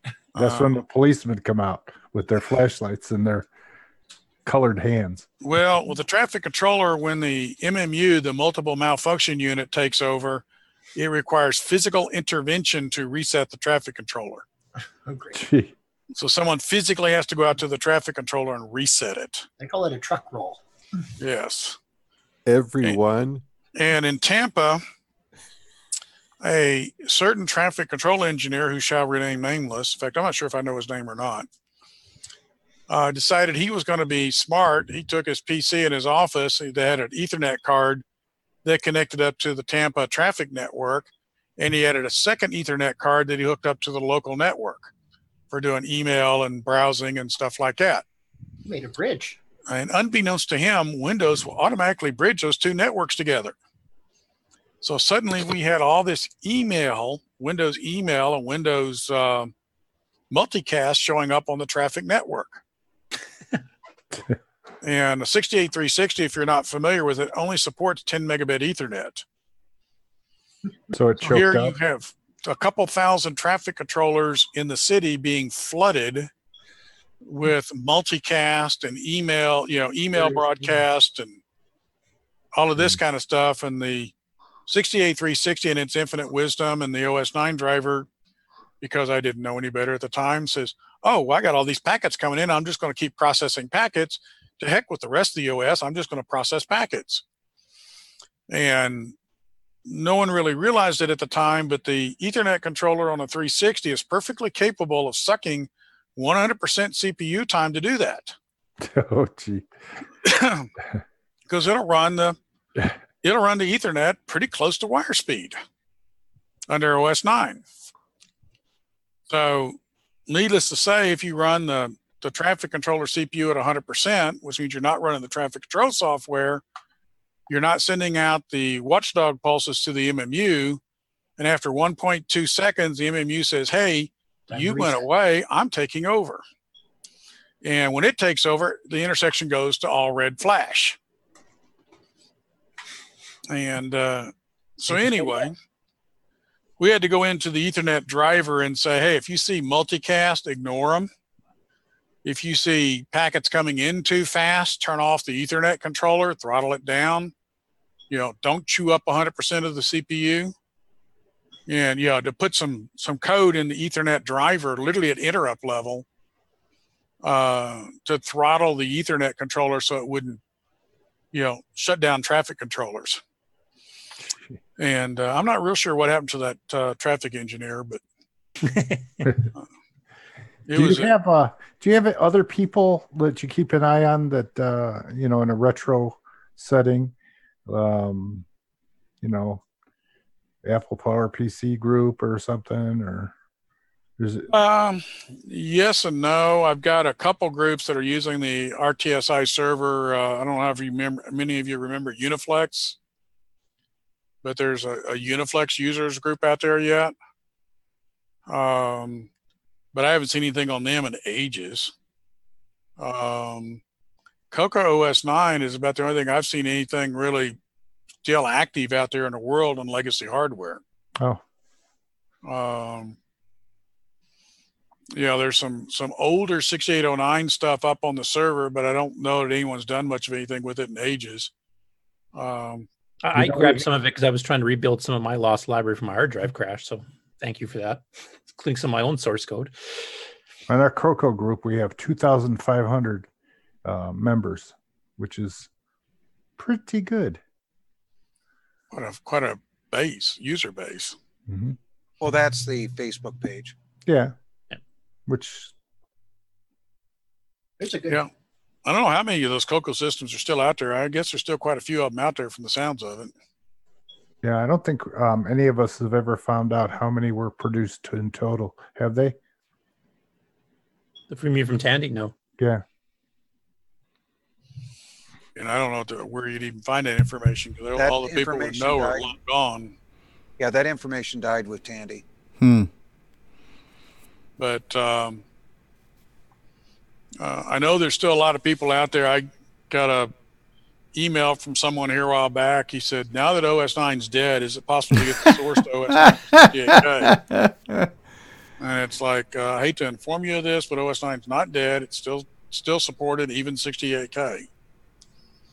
And uh, I'm not sure exactly where he got the word that OS 9 was dead, but that is something we have to fight a little bit of because I go talk to people and it's like, yeah, we have OS nine for for this and that, and it's like, oh, I remember OS nine from you know 68k days 20 years ago. It's still around. It's like, yep, still around, still alive, still kicking.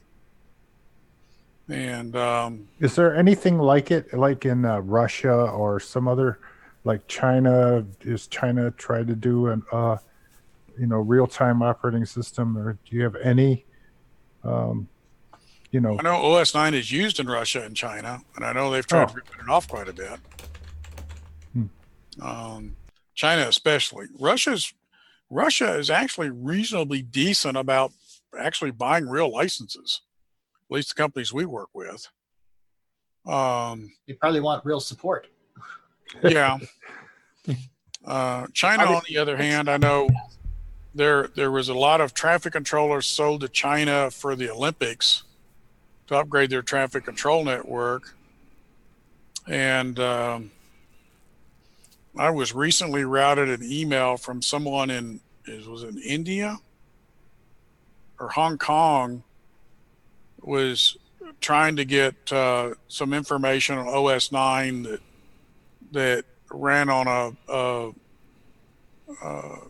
a, a new traffic controller and uh, sort of figured out that basically what someone had done was they had cloned an ATC 2070 and were trying to to make a new one using you know by copying someone else's software.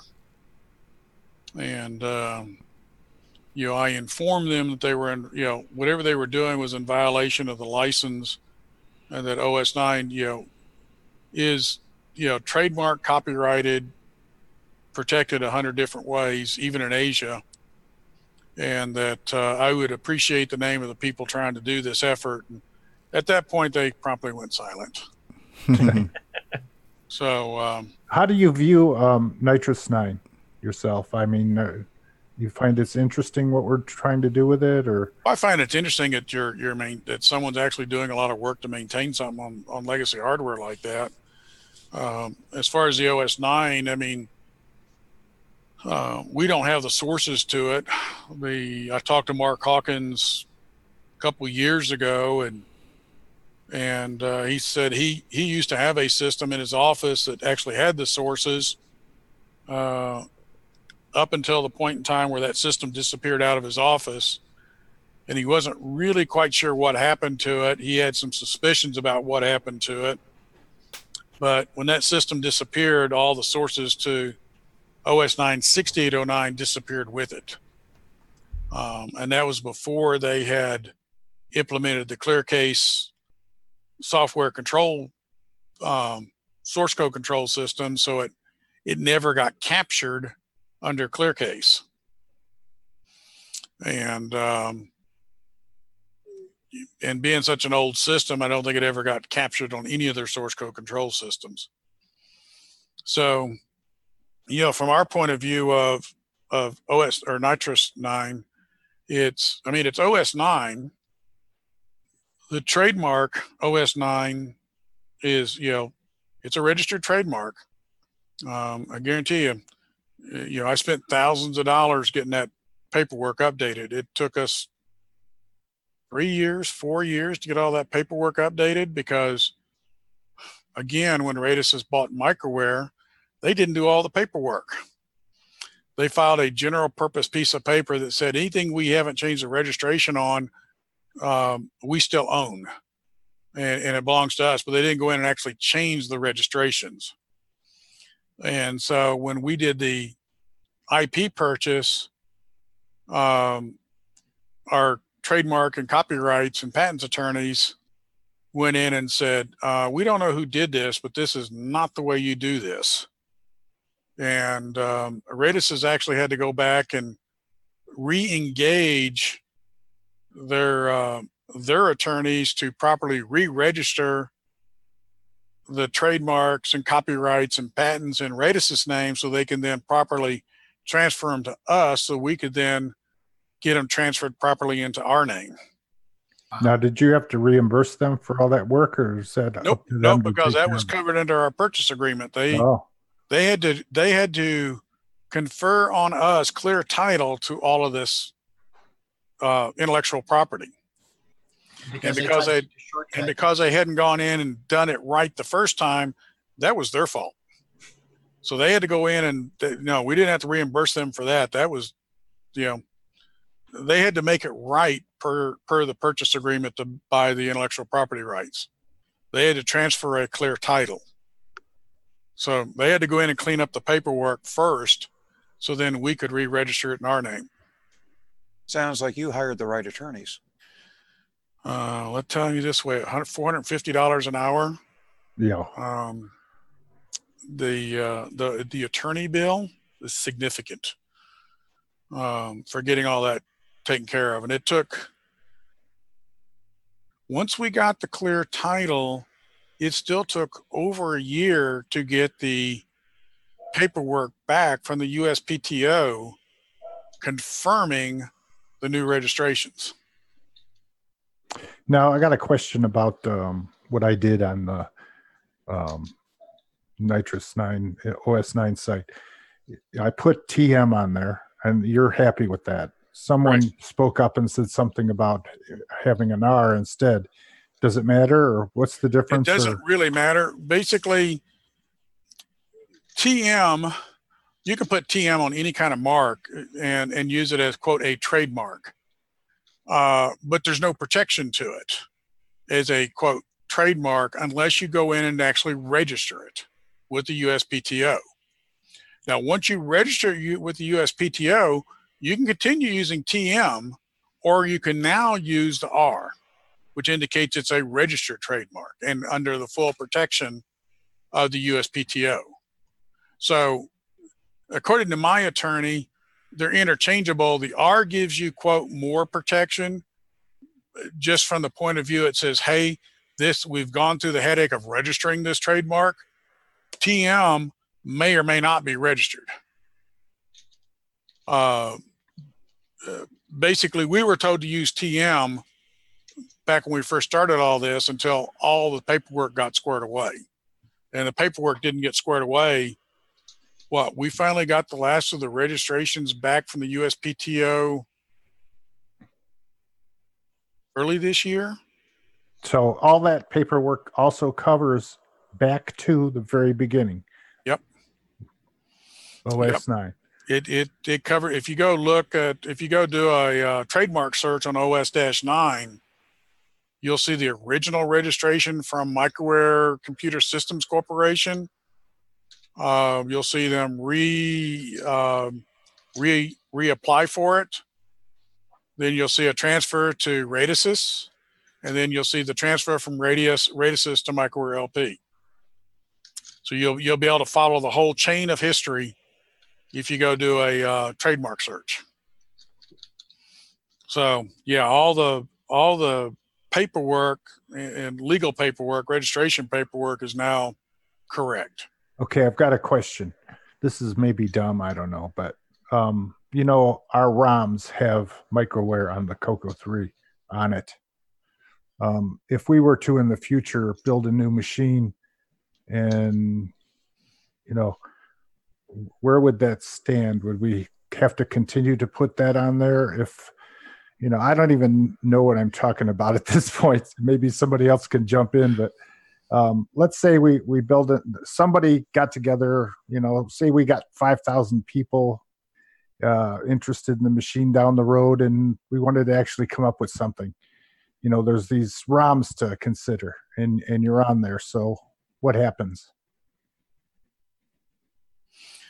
Well, I know we're not going to pursue doing anything about it, but from a legal point of view, I guess if I talk to my attorney about it, she would probably say if it if it contains a product of microware out of Des Moines, it still needs to have the microware OS 9 label on it. Um, even though technically we own 68 OS 9 6809 because we own all intellectual property that was formerly microware systems out of Des Moines, Iowa. But we don't have sources to it. We don't have hardware to support it. We have no intention of devoting resources to it. Um, but I think from a, a acknowledgement of what's in it, you probably still should put the label on it. We're not going to charge you for the label. I mean, those original labels, Tandy Radio Shack actually paid a fee for those labels. It's probably only a couple cents a label, but they paid a fee for those labels. and the development too, the the upgrades for the uh, Right, extended basic was all microware right. developed. So there's some sort of engineering costs there. Yeah, that would be a complicated one, I would imagine, because I mean, Microsoft has has explicitly said they don't want anything with their ROMs released. So, and I think they even gave Microware grief. You know, they wouldn't share the ROMs, and that's why Micro had to do these kind of over the top patches to get it to work on the Coco Three. Right. So, I mean, it's one of those things of I'm not going to pursue trying to do anything about it. I mean, I don't have the time or resources for it. Um, but I think just from acknowledging the fact that it's a microware product, you know, microware OS 9 product, probably ought to put the label on it just to be safe in case at some point down the line we should ever sell it and somebody decides they're going to go out there and pursue it. Um, I would imagine if y'all are ever going to actually go and quote build a, a large build of these things and duplicate the ROMs, somebody probably ought to write me a letter so I can write a letter back acknowledging it and giving you permission just to just to cover the bases, Pieces. Yeah. Kind of like what I did with the. like what you did with the the Yeah. logo thing you did, because that's on file. I mean, that's actually on a document on a, a, uh Dropbox drive, and uh, actually on the file server behind me in a folder. That's now documented, so all the business partners have a copy of that. That's They why have a copy of that email chain. Yeah. Okay.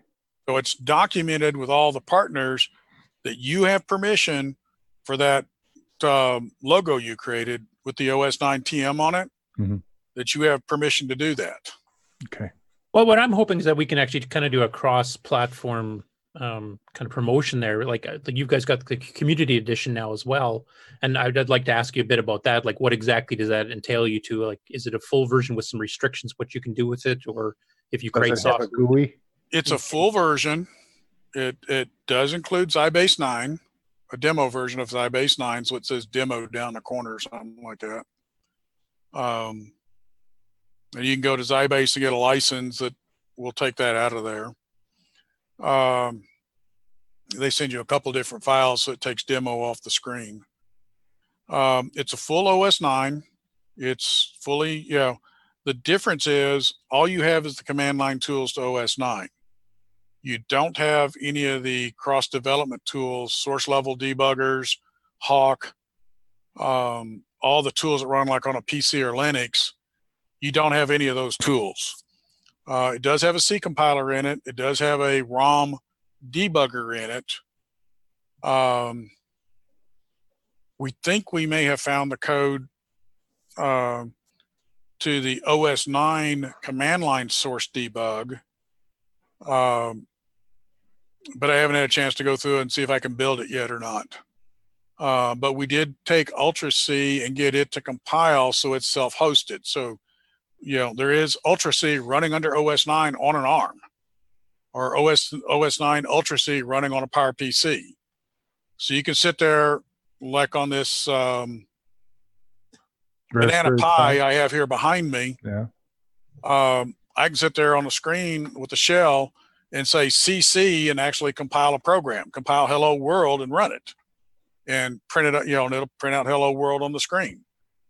Um, so you got all the libraries and everything, but you don't have any sources. So there's no driver sources, there's no library sources. The you also don't have the tools to be able to move it to a different platform. It's a, a fixed configuration. So basically the, the concept is if you get OS 9 for Raspberry Pi, basically it'll be like for Raspberry Pi 3B. It'll only work on a Raspberry Pi 3B. You can't put it on Raspberry Pi 2 because it won't work. The, despite what people tell you, there's a world of difference between those two boards, uh, processor wise and, and otherwise. Are So- you familiar with our um, Coco Pi? We have a Raspberry Pi with um, Linux on it that runs MAME, which has Okay. emulators on it. Um, and uh, so if someone got this OS nine for their Pi, would they be able to develop um, real world things to attach to it with Yep. uh, tools in it? Yep. and It's not got- just.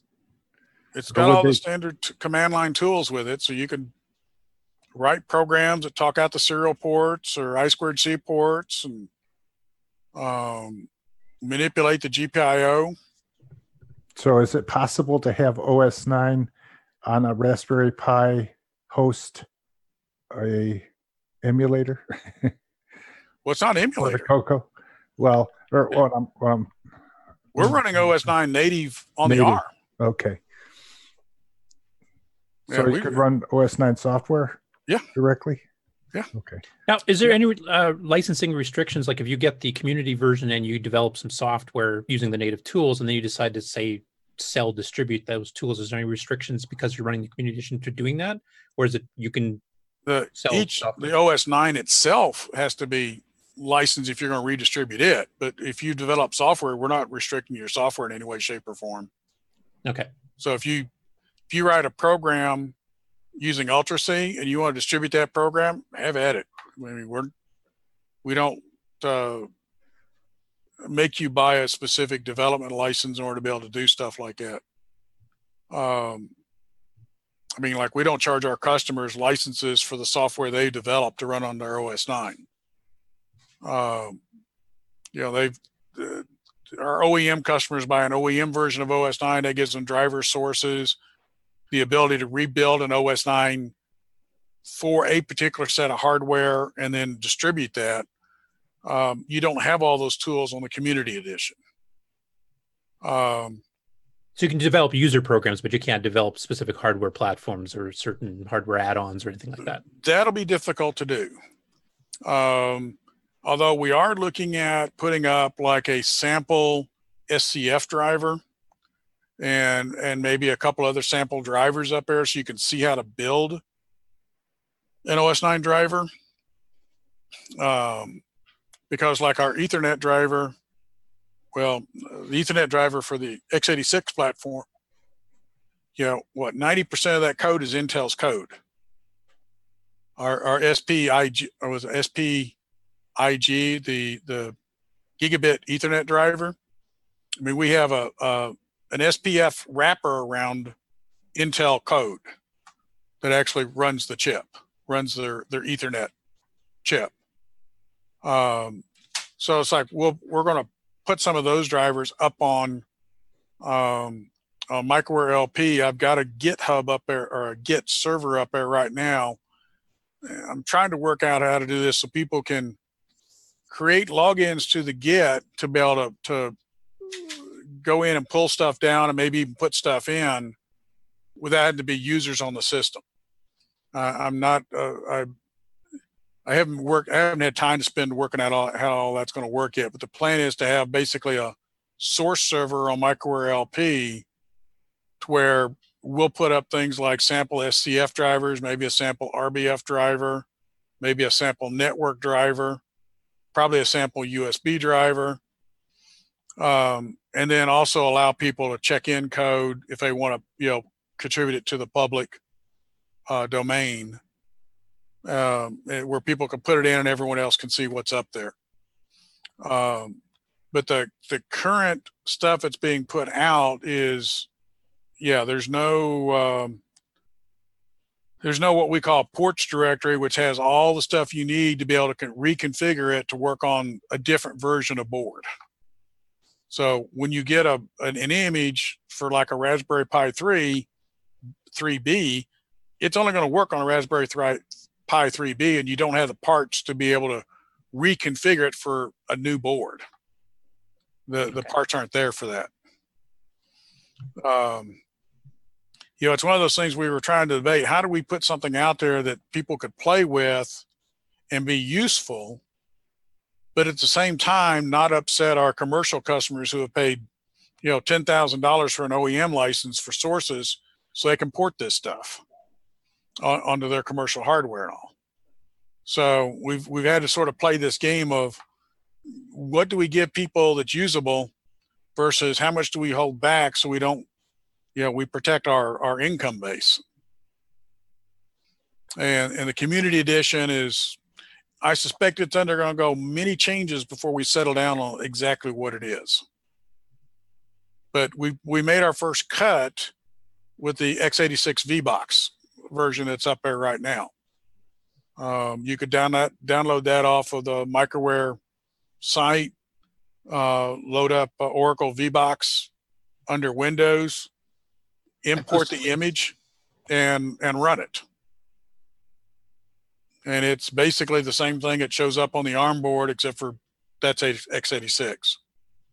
That's x86 configured for VBox. Cool. Well, we suggest you suggest people should go try, you know, or that are interested in should go try that out. But I think we need to have a, a little bit of a break here. Um, it's been a pretty long segment, but thank you so much for giving us some of the background history and, and all of the uh, information on what you're currently doing and where everything's going. Um, it's been a fascinating talk. So thank you very much. Not a problem. Yeah, when we come back from break, I, I just wanted to, I, I don't know if you finished the story of um, how you were helping Tandy you know, debug the Coco when they were trying to release it. I did. We did get some feedback from John Linville, who was in the live chat too. He said that the the actual um, Project Green Thumb was um, a Fairchild based processor, so that maybe did not use the 6809.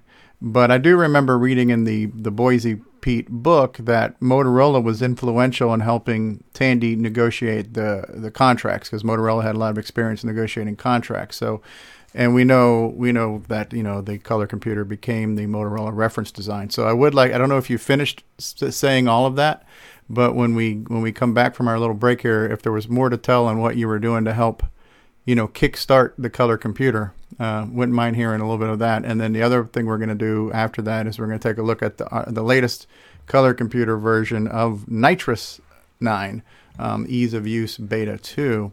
Um, but yeah, I, this has been honestly, this has been really fascinating hearing all of the, the history and more important, the present of of OS 9 because you're you're dealing with all the challenges that any operating system or application would have right now: security, encryption, you know, um, all the same challenges that Windows and Linux and Mac OS face right now with updating their protocols and everything else because cyber threats are uh, always uh, increasing. So it's neat. I mean, it, it always has been a real operating system. Even on the color computer, it was a real operating system on that kind of a toy machine. But now, today, it's more of a real operating system than it's ever been, you know, and it's doing real things. So it's really, really cool to hear. Um, We're going to have to remember that you said that. Yeah, yeah. All right. Well, we're we're going to take a just a probably a minute and a half break. We're going to run some commercials to give everybody a chance to go potty, whatever you got to do. But we'll be back. But so, did was there more to tell on the uh, on the Cocos? Uh... No, I think that was pretty much it on the Coco stuff. I mean, like okay. I said, once I got them up and running and got their basic hardware talking, then I was back out of the loop again you know, Motorola got me my replacement parts the next day, which I yeah.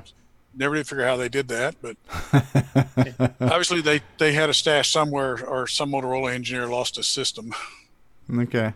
But um, after that, it's you know, I, I recognized the product once the color computer came out. It's like, oh, that's what I was working on a year or so ago.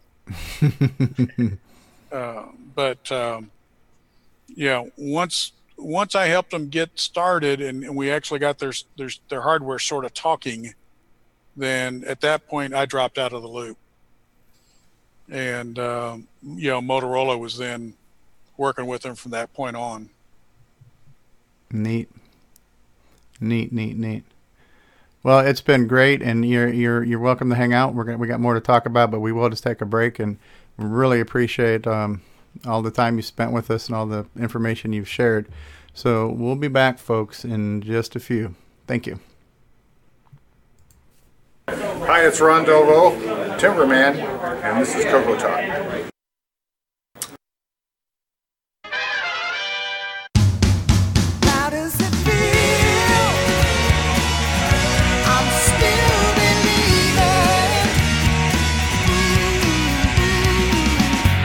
What if you could go back in time to just the right moment and ensure that Tandy won?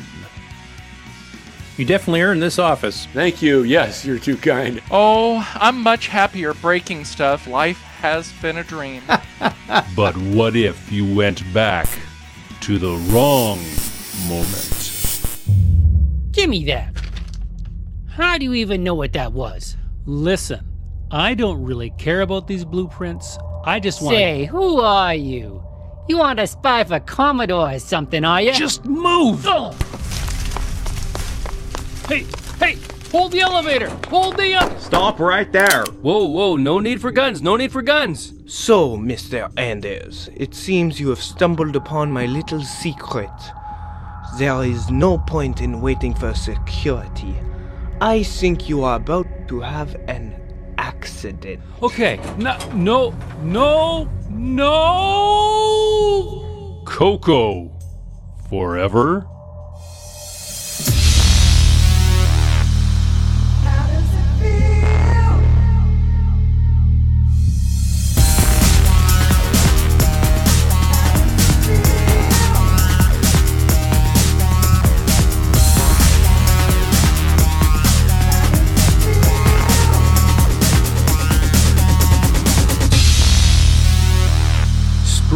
Ish 2018.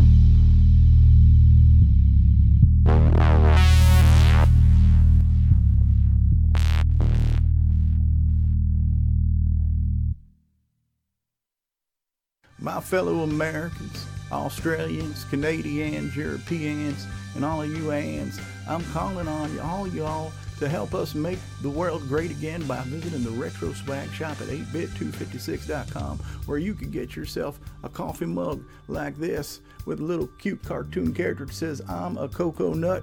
You could also get yourself a coffee mug like this with a Color Computer 3 that says, I'm a cocoa nut. You could get yourself a deluxe travel mug like this with the Coco Talk logo on it. You might even be able to get yourself a DVD like this with over two hours of gameplay goodness. It is time for us to rise up and make the world great again by enjoying some quality retro merchandise and Coco nostalgia. So please visit 8bit256.com and let's make the world great for the color computer.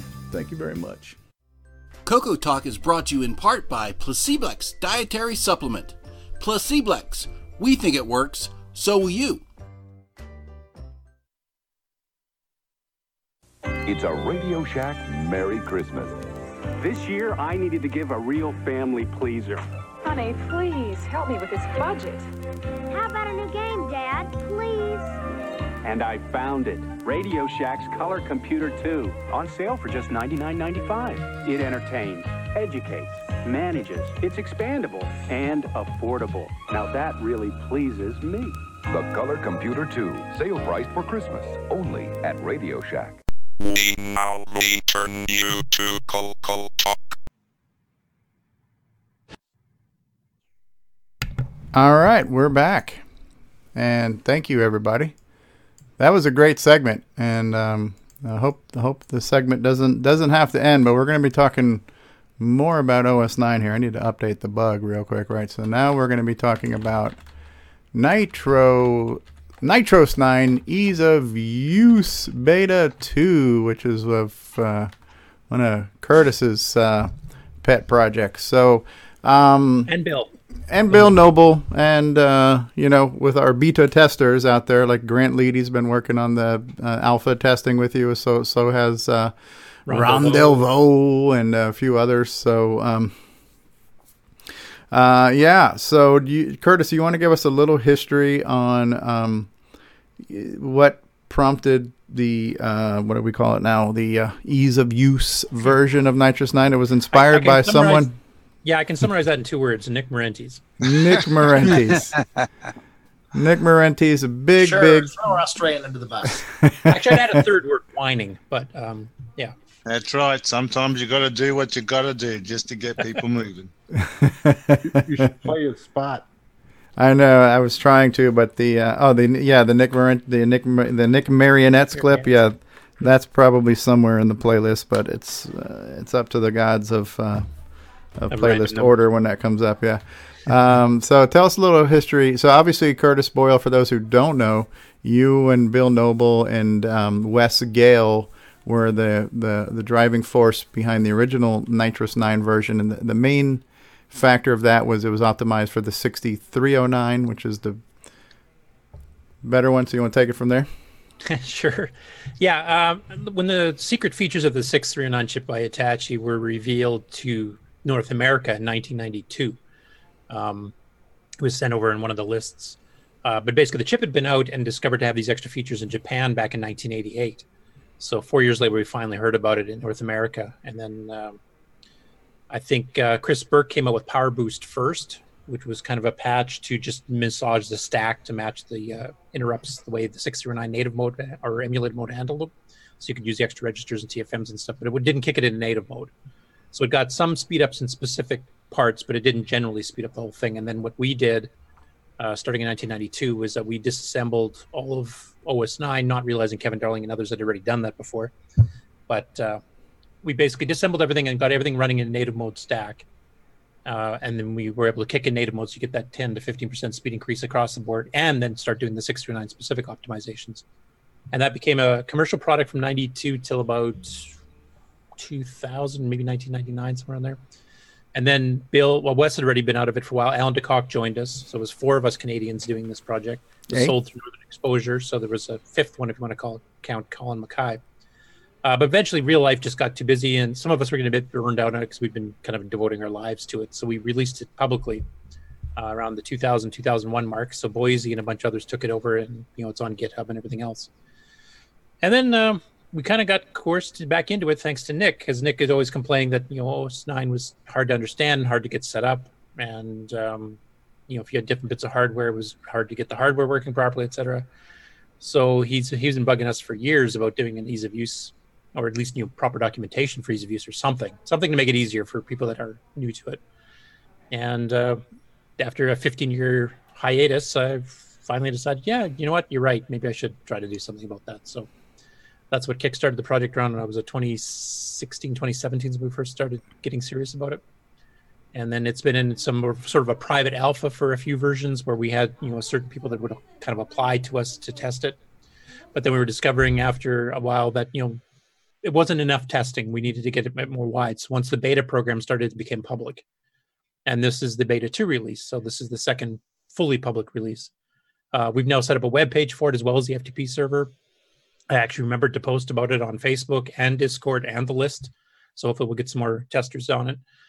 And uh, its main purpose is to make it easier to use. It's going to be a pre-set up version where you download a hard drive image and you just run it. Now, at this time, we're still limiting it to the Coco SDC and the emulators because we want to get all the other bug fixes and optimizations done with one small core set of hardware to support. And then once that kind of gets all caught up, then we're going to expand it and start adding hard drive drivers and all the you know other specialized stuff. Hopefully, give me X support and a few other things in the future. So this last beta two here was a couple of bug fixes. Um, the 6809 version, because the graphics driver has gotten past 8K, you know, BAS of 3.2 or something like that. when Boisy and Robert Gault and the others were doing it, it now has a bit of, had a bit of a bug where if you tried to load in the system, GraphDrive would briefly take a full 16K out of your system map, which considering your system map's only 64K and you've got every other part of the OS 9 kernel in it, it would run out of room. And you had to shrink your boot file to be able to get it to boot on a 609 system. 609 version was still small if it didn't hit this problem, but it would eventually. So Bill, one of the fixes he did in this one is he actually got it so it does everything external to the system app. So now that restriction's gone. The 6809 version now has all the same device descriptors the 639 version has. Uh, both versions now can handle a full 16K graph drive, and we have already started expanding and optimizing stuff uh, using the extra room. There's a lot more to come with that. Uh, Bill's already got some plans for the windowing system. I've got some plans for the windowing system uh, to add in. Uh, it's a, a couple other minor bug fixes we did this release. We fixed a couple utilities. Um, there was a couple that uh, were just we had slightly older versions and that shouldn't have been there first place. There's some other ones like ident we actually did patches to fix. Uh, the main thing we did this time around, though, is that I've been optimizing the uh, 6809 version of GraphDrive because uh, the 609 version is quite a bit faster. And if you want to bring up those two videos I put on, Steve, you can kind of show everybody the, the difference between them. Oh, Uh, okay. Keep talking then. I need a minute to find. yeah. Uh, but basically, uh, the there was already been some patches for doing fast get put buffers and stuff like that for doing graphics that Kevin Darling did. It was called the the Christmas graph drift patch, a Christmas patch from 1988 or nine, I think it was. And um, this is the first time since then we've actually sped it up even beyond that. We've learned a few things over the years. So we've sped that up. We spread up uh, overlay windows a little bit. Um, GP load, which is loading a get put buffer from a file or just you know directly that you don't have to poke stuff in. You actually just load it in through display codes. That's a bit faster. And full uh, width screen scrolling in both text and graphics modes for six to nine is a bit faster. Um, there's more optimizations to do for the 609 specifically. There's a couple of optimizations actually will help speed up the 6309 version as well. That uh, I didn't just didn't have time to finish in, in, for my self-imposed due date of November 30th uh, for the end of the month. So there's there's still lots more coming. And Bill's working on a new boot file editor that's all GUI based with mice and stuff. I've got to finish some other patches to the windowing system and uh, the way the mouse works. Want to try to implement Nick and Sockmaster's high res uh, native joystick and mouse uh, driver so it doesn't require high res uh, interface if you don't have one to access the entire 640 wide screen. So hopefully that'll work out too. But there's a ton of stuff. G Shell's getting a ton of extensions and stuff. I've got a list of literally, I think about 30 things right now that are planned. Uh, Wow. We knocked a couple off the list, but we keep adding to it too. So it just never. Sure, sure. All right, I, so I found two clips. One of them is scroll speeds, and one of them is get puffer, get put buffers. Yeah, and I'll just put a, a basic thing here. These the get put buffers um, and the scroll speeds. Basically, I've got three windows going across to show the different situations. The left one is beta one, 6809 version, which is basically the 3.30 release. If you guys are used to running the distribution off the repo, the middle one is the beta two version of the 6809 driver. So that's got some of the speed ups that we just added into this beta that got released yesterday. And then the right hand side is a 6309 version, which hasn't had any real optimizations to it in beta 2 compared to previous. So in this case here, you're, you're showing the screen for the uh, scrolling. The top part, the blue ones, that's the hardware text scrolling. You can see the 609 is quite a bit faster. Um, and the bottom one is running in a four color 640 mode window. So it's a 32K screen that's getting scrolled there. So, and it's basically just to show you a speed comparison that uh, we- we've been So increasing. so left screen is 6809. Beta one Center screen earlier. Six center screen is 6809 optimized, and right screen is 6309. Yeah. And the top blue one is the hardware text mode, and the bottom one is the 640 The graphics. graphics mode. Yeah. So in the case of scrolling on the bottom, that's moving 32K at a time. 32K bitmap graphics. Yeah. Yeah. And then the other demo is basically the get put buffers, um, with the far left showing basically the stock Christmas patch that I mentioned for Kevin Darling. The middle one is the new optimized one, and then the far right one is the 6309, all running the exact same code. And this Okay. uh, demo was written in Basic 09, so this is a basic program that's doing this. This isn't machine Wow. Or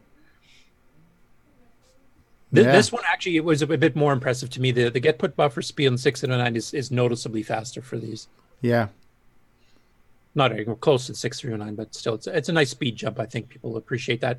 And one thing, I, I one reason I'm doing, I'm taking the time to do the 6809 stuff. I mean, I could concentrate 6309 again like I did in the old days, but I want to have the fastest graphic subsystem we can come up with as a base level that it doesn't matter if you have a 6809 or a 6309, that people can assume you'll get at least this much speed. So if they want to start writing games, um, just using standard calls and stuff and not getting fancy, even in Basic 09, that you will have an opportunity to come up with something that actually does look fairly impressive. So that's kind of what we're steering towards. Excellent, excellent. Yeah, because you think about it, if you if you can make the 6809 sing, you know, and and be smooth, then obviously it goes without saying that the 6309 is going to be even better. So if you start with that base optimization and then just kick it into overdrive, it's like, yeah, that's a great approach. Um, I'm sure a lot of people who are um, hardware, um, uh, you know, not wanting to cannibalize their Coco to desolder the CPU to put in the socket to put in that Hitachi chip. So there's those people who want to keep that purity will would appreciate that. Um, Jason Downs is asking, as the, are the GIME sparkles fixed with when you're scrolling? Are not, you doing gimme? release. That was one of the things I have in my list that I didn't get to. Um, okay. I, I know how to fix it because we had it fixed uh, Mhm. the last commercial release of 2.01, and it, some some some changes got removed over the years. I don't know exactly why, um, or maybe maybe somebody didn't quite understand what the code was doing. They thought it was redundant or something, so they, they pulled it up. But we'll be fixing it. Gotcha.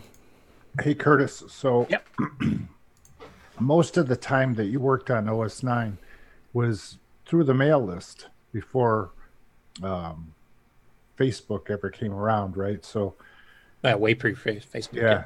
So, most of the time it was just through email that you collaborated. Well, Bill and I actually we, we worked together, so we collaborated. We were actually our own beta testers because our the company we worked for ran their entire printing system on Coco OS 9. So once we did NitrOS 9, we discovered we could speed up printing and stuff, and actually gave us enough free time. We were running like three line printers, you know, simultaneously from different windows and assembling NitrOS 9 at the same time, and another one editing source in the fifth window. So we, wow. we and we had alternate shifts too because I would work 12 hours during the day and he'd work 12 hours in the, the midnight shift, and we would just pass code back and forth. And eventually alan when alan got involved then we started emailing stuff back and forth because alan would do chunks of work on and we would have to reserve who's working on what. Okay alan you're working on GrfDrv bill you're working on the hard drive driver. And curtis you're working on cc3io or something like that. So we divvied it up but at the beginning the first i don't know how many releases of it bill and i were literally working side by side and we you know overlap our shifts to tell how far we got on doing something could you test this out while you're working tonight so wow well, it also sounds like now, right at at the moment, the current version of OS nine, it's it's truly global, right? Because the three partnerships are in the three different. Uh, what's the word? Are they continents, or you know, we have you have North America, you've got Germany, which is in Europe, and then you've got uh, Japan. Japan. which is in Asia. So are those are those three actual different continents? I'm I'm geographically illiterate, but I think that's the right word, right? Um, yeah. So it is it is truly global. So like you guys had a pretty cool distributed development process there. Um, and and OS nine now is is a, it's a global. Yeah, So even NitrOS nine is global. I mean, if you take a look at the yeah. source code, especially since we released it to the public, I mean, it's had Boisy and Robert and others from the states. It's had Bill, me, Alan, etc. from Canada, but there's contributions from people in England. And, yeah, where's Tormod at? Yeah, he's in Europe somewhere too. Okay, uh, yeah, yeah. So it, yeah, it's it's global even with the NitrOS nine project too. Yeah, yeah, which is pretty cool. Um, and, and and I have a Coco ready to boot it up whenever you're ready. Now I think Steve Bjork, you mentioned you've got something to show off too, so um, uh, you're muted, Steve. Looks like you're still muted. No, I'm not. Okay. uh, in case the other people ordered them that Alan had posted. Oh, the Radio Shack. Uh, Radio Shack had a, a sale on T-shirts. And yeah, I'm glad they, I ordered a size larger. They're kind of a little small, and I will have to heavily sh- wash them with fabric softener. Ah, okay. They're they're the old rough fabric, but uh, mm. yeah, they actually work. They, they you know you you you could order something from Radio Shack and still get it. Imagine that. Um, cool, very cool.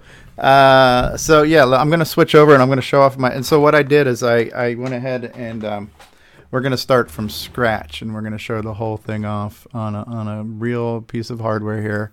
So we're now in a Coco 3 and um, uh, this, Are you running 6309 or 6809? Uh, I'm running the 6309. So I'm going to tell you what I did. And so if this, so this is proof positive that ease of use is uh, user friendly because I was able to download it.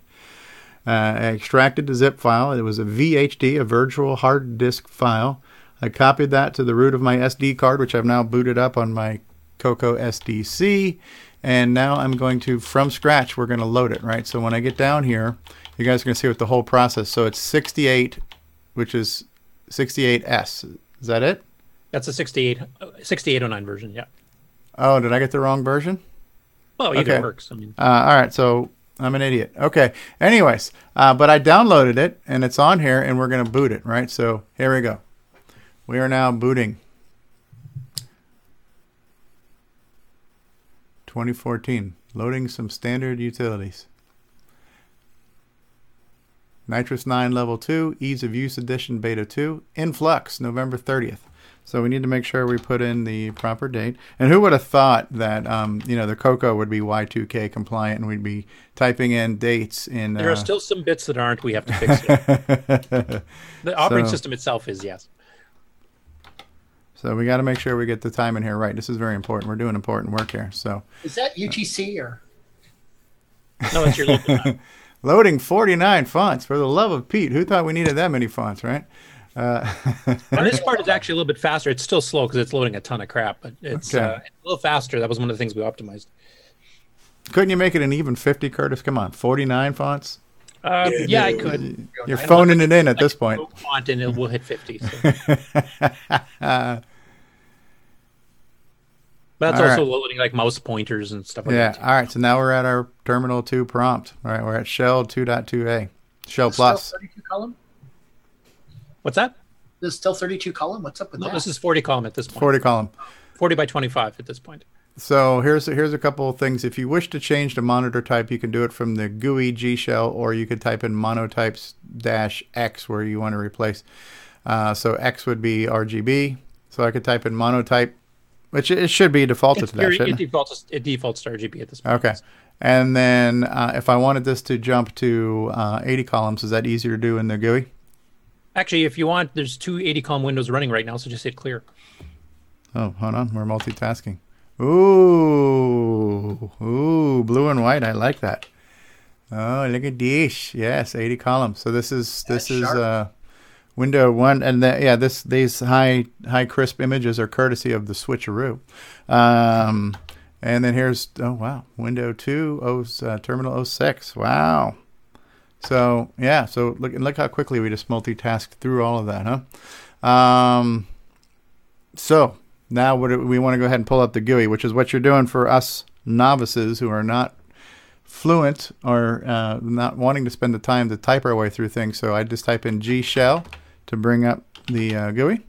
Yep. I got to spell G shell right apparently. Yeah. G S H.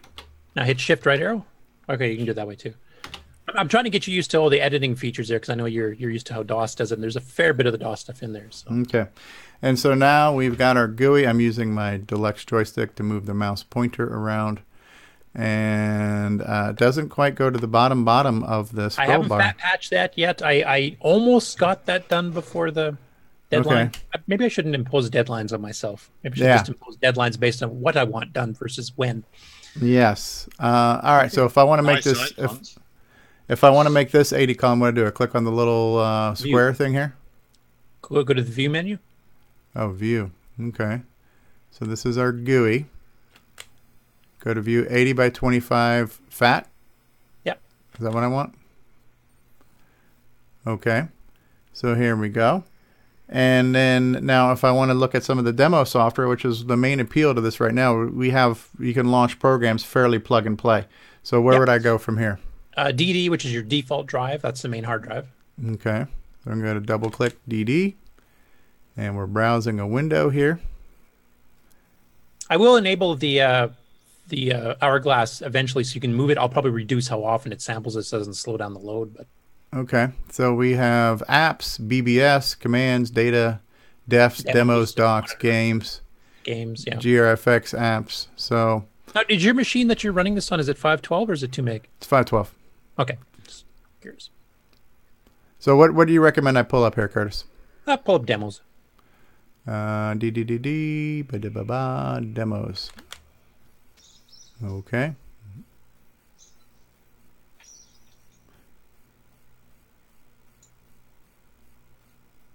It's loading icons for. Okay. So we got bounce, we got demo, we got GUI B demo, and we got SE maze. Yeah. So bounce is the bouncing ball demo that was in that little video. Okay. So should I run that? Sure. So I'm just going to double click it. And this is the one that, since I downloaded the wrong image, I could have sworn I downloaded the 6309. But Yeah, you'll get the middle speed on this one. Um, you get the middle speed, which, so this is the optimized 6809. I haven't figured out exactly how much faster it is for this demo, but it's it's probably about 20, 30% faster than the original. The infamous bouncing ball demo that everyone felt was absolutely necessary to have. And this this program is a compiled Basic 09 program. So like I said, this is all basic. There's no machine language subroutines whatsoever in Mhm. here. Legal display codes. Uh, it's kind of cheating. It's it's doing page flipping. That's another thing you can do with uh, high res Yeah. 9. Um, what it's doing is it's sleeping one thirtieth of a second between each page flip because of that sparkly bug you were talking about earlier until we actually get it tied properly into the clock module so it does it properly. So what it's basically doing here is it's got a pre-drawn set of eight balls at various rotations with a bit of the grid around the outside built into the get buffer. Ah. It's got the Mona Lisa one. So what it does is on the screen you're not looking at, it draws the ball first, and then it draws the Mona Lisa so that it always goes over top of the ball. You'll actually notice Okay. it down a little bit when it's drawing both because it has a check. Is the ball where the Mona Lisa is? If it's not, go full speed. If it's under the Mona Lisa, then draw the Mona Lisa over top. Okay. But basically, it's moving about, I can't remember what the size of the buffer. It's 80 something by 70, 16 color. So Okay. it's a pretty good size get put buffer it's doing. And Mhm. like I said, it's actually only drawing it once every 130th of a second. Actually has a sleep call to tell the system to go to sleep to let the video hardware settle between each page flip. Wow. Cool. How do I get out of it? Break? Hold down the enter key. What is it? Hold down the enter key. Hold down the enter key. Okay. There you go. Cool. I just tried using my PC mouse here for a second, but yeah, so that's. I was so fooled into thinking this was a real operating system. I tried moving my computer mouse. Uh, RS two thirty two pack with a serial mouse, you can do that. So. yeah. All right. What's next? Um, you can run demo itself. That's the built-in multi-view demo that uh, came with multi-view. Okay. This one you can resize. I, I won't let you do the very bottom of the screen, unfortunately, but uh, So how do I resize it? Okay. So if I want to do this, demos. Point to point to demos on the menu bar. Okay. Circles, lines, bars, quit, huh? Oh, and it does it within the size of the window that I defined, huh? OS 9 and NitrOS 9 Level 2 for the Coco actually has built-in scaling, which you can turn on or off. Like if you want absolute coordinates within whatever size window you got, you can do that. But you can also say, you know, pretend everything's 640 or 320 wide, depending which mode you're in. No matter what size you make the window, and it'll scale everything, all your Hmm. commands within that. So that's what it's doing in this case. Wow. Ooh, I like and, it. and the bar command is optimized too. I don't know if you've tried it in extended basic or super extended basic. It's a hell of a lot slower there. Yeah. Oh, yeah. This is fast. Yeah. Very cool. And I might be able to speed that up too. I haven't fully looked into it yet, but yeah, might- lines are pretty quick. And am I in RGB mode? Because these colors are kind of wonky. yeah, this is the what the default color set that Tandy picked. Um, Where the first four colors are black, white, blue, and green, which is kind of gross. yeah. Yeah. So one thing I'll be adding to G Shell, I haven't done it yet, is that you'll notice why I've got a grayscale here. I mean, you can change it to more like an Amiga style if you want like white, black, red, and blue or something like Mhm. that. Um, but I'm going to have it so that you can set each individual application so that it can either use the system standard palettes, which is what that demo you just ran did, which is the ugly Yeah. green, blue, white, black, or you can tell it to inherit whatever you've set G Shell's palettes to. So then, if you fire up some of these apps or calendar, you can say use the grayscale, or if you decided to pick some other colors, you can actually override it. Okay. Cool. Should should I run GUI B demo or no? You can if you want. I mean, we demonstrated that I think before. It's it's a Basic 9 subroutine package for doing a bit fancier stuff. And actually, Bill is thinking about trying to implement some of this right into the main operating this. system itself. Look at this. This is a full mouse pointer. Yep. Gwib. Okay, Gwib can create different types of windows raised, dropped, etched, carved, frame, picture frame, and shadowed. Gwib also allows the user to divide the screen in horizontal, vertical, etched lines. All right, so it's a library, huh? Raised, etched, framed, dropped, carved, picture frame, shadowed, get- continue. Need to get Hugo DeFort to uh, contribute to this. He might have some cool ideas. Yeah, and so the mouse pointer is just uh, inverted, huh? Yeah. Okay. It's the fastest way to do it. And Yeah, it works. I'll, I'll see if we can actually change that to have full overlaid, but Gwib can also create various types of squares. Oh, this is cool. Yeah, so this is a U- this is a little uh, GUI tool, huh? Yep, and basically it's it's a Basic 9 library, so you can call functions in here to do all these Mhm. types of drawing. You see the little dilapidated diamond. That's because some uh, scaling stuff was changed in NitrOS 9 over the years that uh, kind of broke it. Hmm. Okay. Put that on the to-do list. Yeah. It is. It's on the queue list.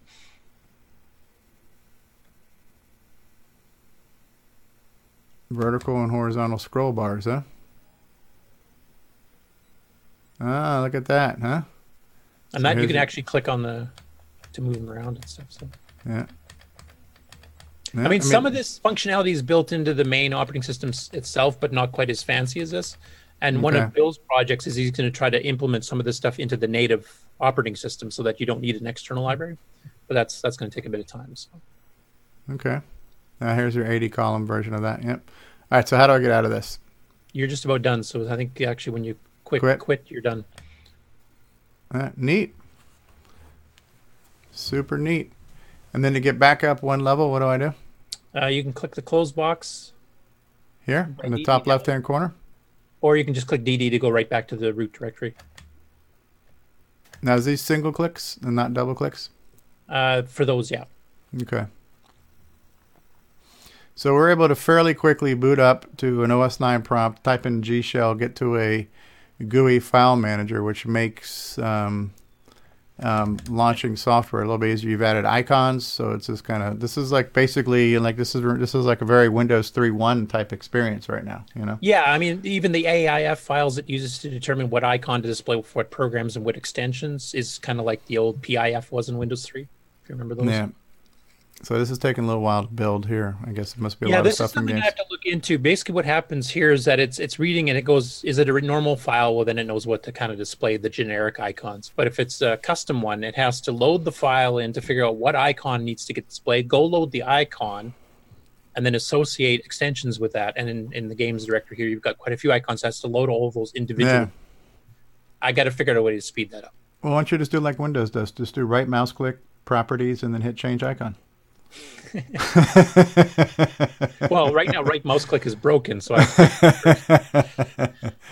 All I So- hear are excuses here. So there are um, so there are actual preloaded games too. So Rick Adams Shanghai is here, and this one is also patched for the alternate color set, where you can get to that without finding the hidden pixel, right? Um, Rogue is here, and Rogue is one that you've been working on and have more work to do as well. Yeah, like right now I've patched it. Like the original Rogue, if you want to run it in a graphics window, you can resize the window, but is, if it's not running full screen, it defaulted to the standard font, just text. Okay. I've patched it so that no matter what size graphic window you run it in, it'll use the graphic font. Okay.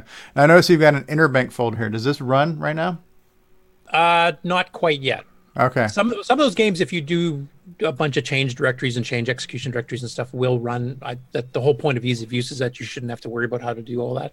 Right, right, right, right. Because the, the extensions we're adding is to make that a hell of a the whole thing with the interbank was that was more VDG based, and there's something different with certain Yeah. VDG based games to work. Yeah, basically, you have to make sure it launches in a VDG based window, which means you have to change the window type or actually hard code a certain window descriptor name, which you don't want to do. You want to make it generic so you can just double click and fire multiple ones in a row. And that's part of the G Shell changes that are planned. Okay, and I notice you've got some of the Sierra games in here. So you've you've got um, you know, Biosphere, Black Cauldron, uh, Carmen Sandiego, Flight Sim 2, Gold Rush, Interbank, Koronis Rift, King's Quest 1, 2, and 3, and 4. Uh, Kyum-Gai to be Ninja, Leisure Suit Larry. So the so the Sierra games, do those plug and play too, or they have some of the They're, same? they're not plug and play yet. That's they're in there right now because they're going to be once I fix G Shell. to know how to Okay. do them properly. Okay. So it's kind of like preparing for the. Uh, Yeah. Should I fire up Rogue so people can see what's been improved on it right now? All right, so we're going to double click Rogue. Now, does this give me an opportunity to size it initially? And I kind of and I kind of want to size it maximize. Like, why would you want to be a weenie and only have a part partial screen? Well, right? if you want to run the clock or something, so you can make sure you're not running late to get to work because you're too busy playing Rogue. Yeah. Epics. Press spacebar. Rogue's name. And I'm going to go ahead and say that my name is Grant. All right. So. All right. And so this. Uh, hello, Grant. Welcome to the Dungeons of Doom. And this defaults with the font. Like where before you had to do. So you had to run a different program from a command line to load Yeah. in the graphics font. I remember that. and if that. you resize it, it still wouldn't do it. It would just Yeah. text. So Now, if you- you did resize it, it, it still. Holy shit, it's fast, dude. Gra- I, I never, I guess, because Grant's lost a lot of weight now. He's quite speedy. Look at this guy here. So- that son bitch just ran from one side of the room to the other, man. Steve, you're in fast mode too. so You're in fast mode too, so it means when you tap an arrow key to move, it it will go to the next part where you would stop, like a door or a wall or something. You can shut that off by hitting Shift F, and then you Shift. can kind of okay, so now if I want to, you know, single step my way through here, I can. All right. And this is basically this is just text, right? So this is 80 column text, but it's in a graphics mode so the fonts can be redesigned, right? Yeah, you're currently running in the 640 by 192 by four color mode. Okay. And um, so the fact that this guy looks like a stick figure, he's really just a single character on the screen, Yeah, text character. Character. What does B mean? What does B mean? Bat.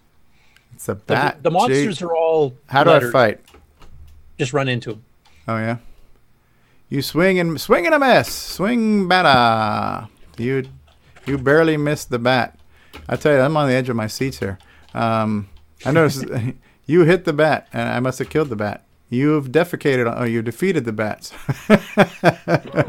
R- r- reading is fundamental, apparently. Um, is there anything you have to do to run on DriveWire? Mark Bosley is asking.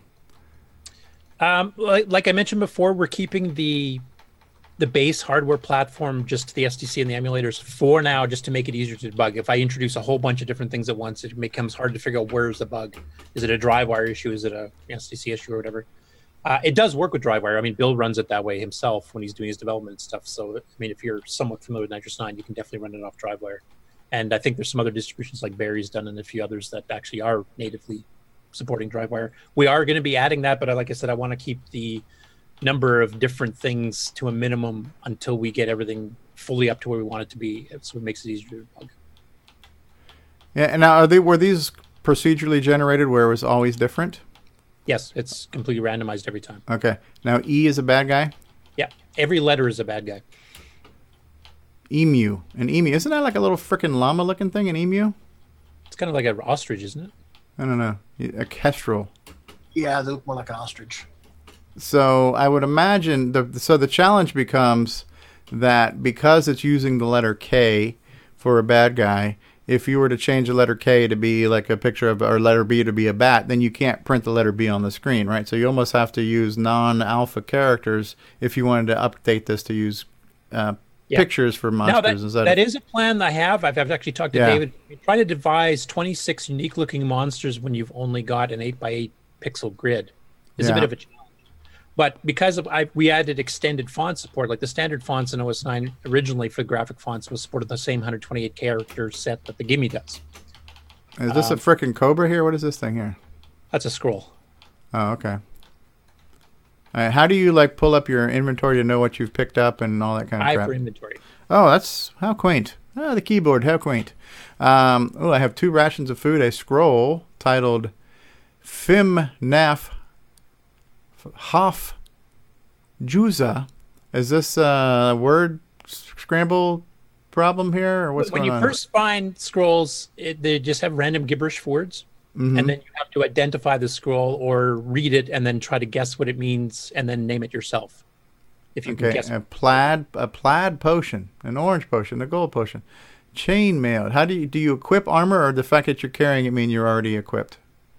Well, it says being worn because you're right now you're carrying two. You've got a chain mail and you've got a ring mail. You're currently wearing the ring mail. Uh, okay. Uh, attack plus one, mace, weapon in hand, short bow, and arrow. See, I have no idea how to work this. So, how would you try to um, read the scroll or learn the scroll? R for read. R for read, and this is going to automatically read whatever I have. It'll I think give you a list of what you okay, have. Okay, now I hit B. Okay, now what? You read the scroll, it vanishes. The scroll is an identity scroll. And now, now it, oh, and now it's a scroll of identity. Yeah. Select now in this select- case, because you don't know what the potions are, if you pick one of the potions, it'll tell you exactly what type of potion it is. So like so like a plaid potion. If I hit C for plaid potion. Yeah. Okay. And now I have to hit I for inventory. Okay, a potion a potion of poison. Ooh, so I go Yeah, back to Don't drink that one. Okay. But And you so can throw if- it at a monster, Now, if I want to identify something else again, do I, can I do that? not until you get another identify scroll. Oh, so it only it only it's only, it's a single use, huh? Yeah. Okay. So yeah, there's a little bit to learn how to play this game, but I know this game is very popular with a lot of people. They love the Rogue. What yeah, was the cross-platform two is on just about everything. Yeah, this one invent didn't it like originate on a mainframe or something like that originally or something like that. I think so. Yeah. Okay, so now I've reached a dead end here, allegedly, right? Well, it could be a secret passage, but unlike Daggorath, we can just walk through it. You have to actually search for it to find the door, which is what the S key does. And another thing that Rogue has is if you punch a number before you do a command, it'll do it that many times. So if you hit like nine S, it'll search nine times in a row because sometimes it takes a few tries. And there may it may be a dead end. I mean, I don't know for sure. Okay, because it's random. Yeah, you can also Okay. use that for moving. Like if you hit nine and then hit the left arrow, you run nine spaces until you run. Right. Okay. go, so. So for those who Rogue fans, it's it's on the EOU distribution. It's there. It's oh, I just got a freaking Kestrel. Did I kill his ass? I guess I did. He says I'm freaking a badass. My name is Grant. I'm a freaking badass. Um, all right. What is this thing here? Oh, these are stairs. Yeah, F1 to go down. And what is this? Another freaking bad guy? An emu. All right. So F1 goes down. Yeah. Mmm. Did it? I hit F1. I'm still here. You sure it's F1? Can you hit hit? Uh, oh, there you All go. right, there you go. All right, Yeah, cool. Jet lag. All right, so yeah, all right, so we've seen enough of this. How do I get out of this now? I know I could hit clear. Shift Q. Shift Q. You wish to end your quest now? Yes. Yes, thank you. You're too kind. Um, all right, and now we're back in the ease of use. So there's lots of stuff on here. So if somebody wants to just double click around and play with some games and look at some demos, you've Yep, made it also fairly some easy for them. files you can view. There's uh, some sound sample files, digitized sound samples you can play. So if I go back to DD, yeah. you really got so to work on Curtis, this. Did you remember to put Christie Brinkley on there? No, I leave that as an exercise up to the user. All right, so where should I go? Pictures, sound, rainbow. Uh, go to sound. Do you have your sound shared that we can hear it? Or Uh, should be yeah. This now this is a double click here, right? Yeah. Okay. yeah, if you just select it, then you can select the files menu and like you know do stuff on the files. Okay, I got Coco Talk. Wow.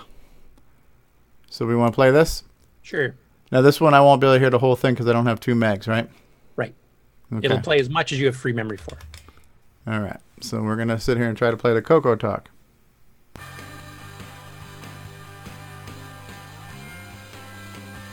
Nice. Can you guys hear it? I can. Yep.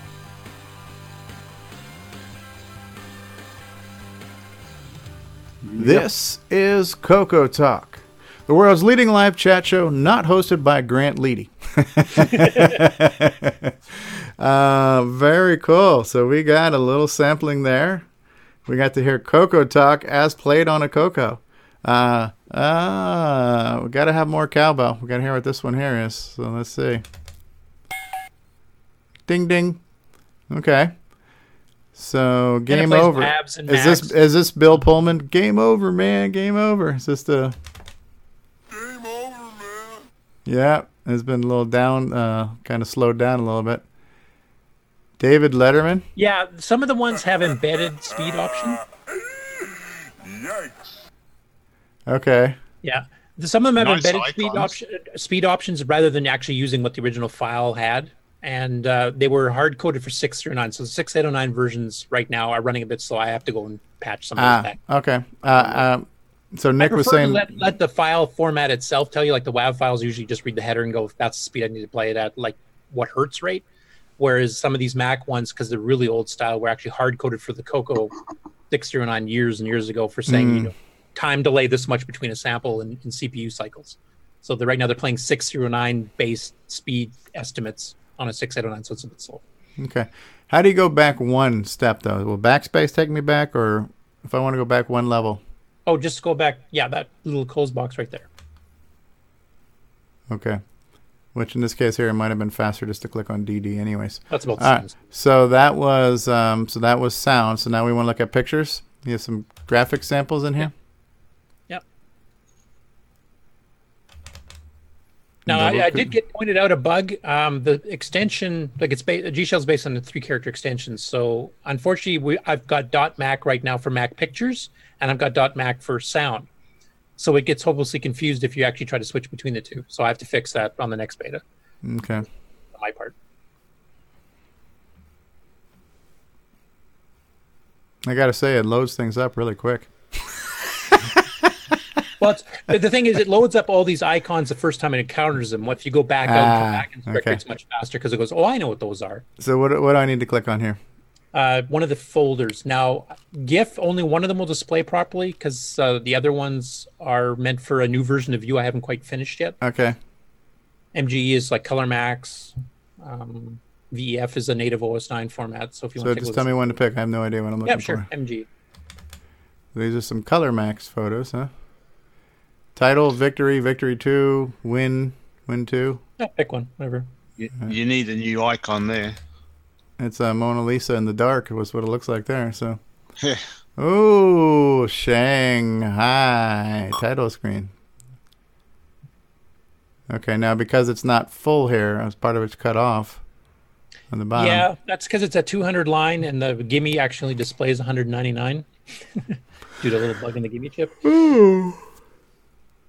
Okay, cool. And you just click to get out of that. Okay, that's Yeah. cool. So this is basically this is you you, you double click it and it launches a built-in um, image viewer.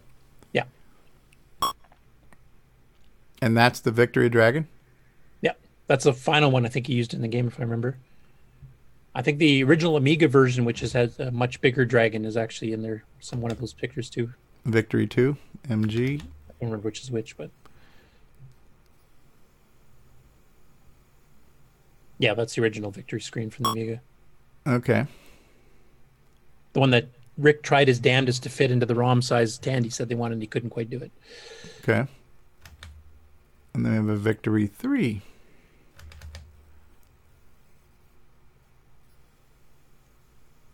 No fire. Okay.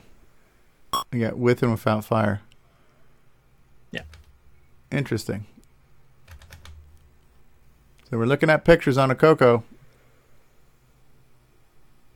Okay, that's in a window.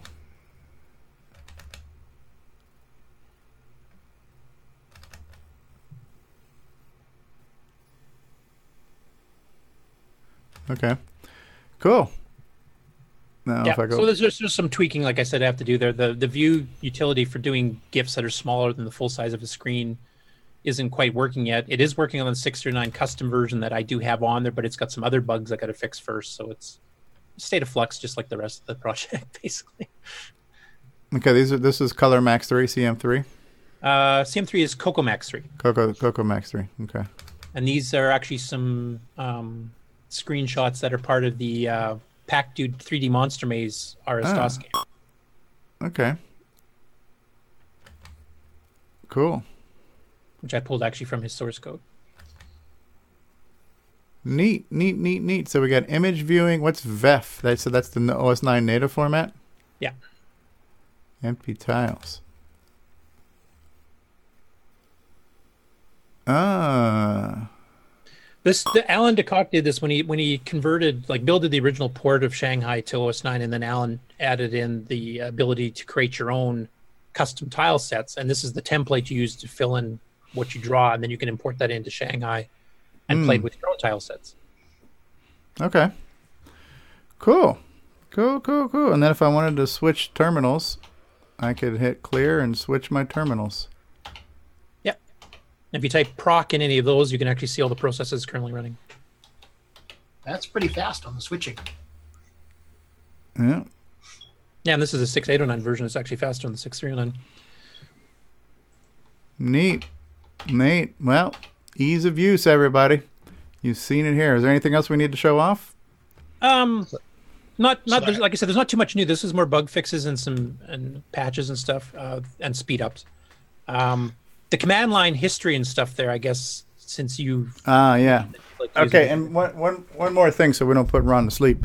But um, Ron, where what where is that um, planetarium program that you use in here? Is that under apps? The, the in apps. Under apps, I want to take a look at that planet thing that Ron likes. I want to be able to pull up a picture of my anus. Um, Do it again. Planet Engine. So I just double click the one that's called Planet. Exactly. Then you have to resize like you did with the other one. Uh, that's a pain in the ass. Yeah. You can you can change that if if uh, if you want to force it so it always comes the same size. You can change the AIF to do that. It's just that any program that actually allows you to resize, because some are hard coded for a full size screen, then at least you can run. You can decide yourself which way you want to do it. Okay. And because I put in the actual date and time and year, uh, when I booted up. This should be giving me some real stuff, right, Ronnie? Yes. Yep, you should see the moon somewhere along the line. So there. when I look at my anus, it's going to look exactly like it does now, right? So when I- depends if you're That's good an at, app I don't want to see. if you're good at doing the paperwork. Stevie, you would probably block out the universe. uh-huh. And there's the moon. Is that And the, the sun. oh, where's the moon here? This is this the moon and the sun here? These little ones? Uh, the the moon is uh, actually it's in front of it. It's already set. It's it would be before Venus, to the far right. Okay, so here's Venus. So here's the sun. I see the sun here. Sun and and Mercury's next to it, Mm-hmm. and then there's Mars.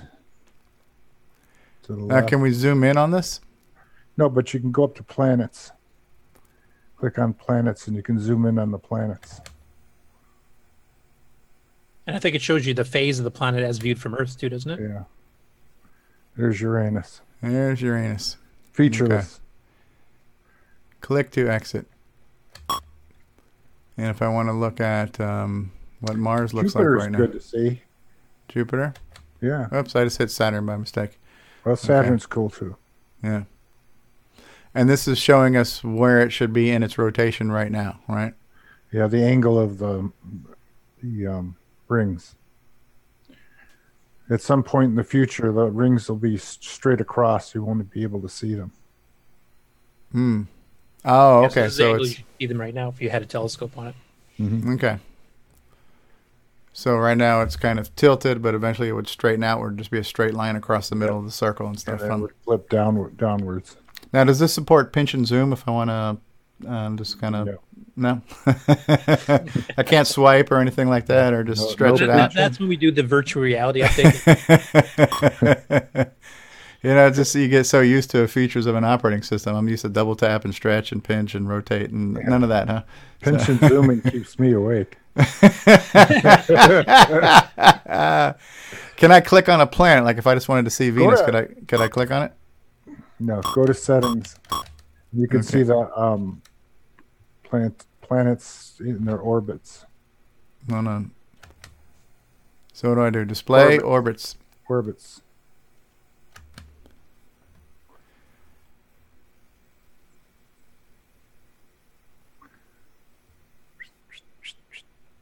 So this is where this is where they are right now, huh? You see uh, Pluto on the left there. Yep. Back a few years, Pluto was the um, eighth planet, and uh, Neptune was the last planet because the orbit goes inside the or- orbit. It was actually closer. You see? Oh, I really? mean? So, Up so the ring, the rings, would, so the the Pluto ring would have been inside of the Neptune ring. Yeah, it's actually on the inside. For about 20 years or so, 24 years, it was uh, closer than um, Neptune.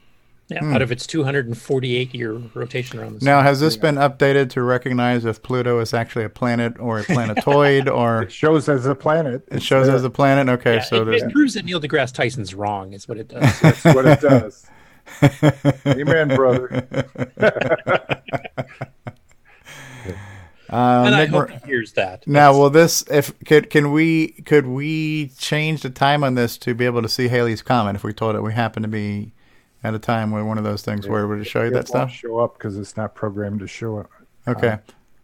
Um, will this one show um, the uh, planet killer? Like when, when we're going to get hit by the big one, it's going to take us out. Can we see that Yeah, coming? That's the only extra feature it does have. the doomsday meteor that's going to.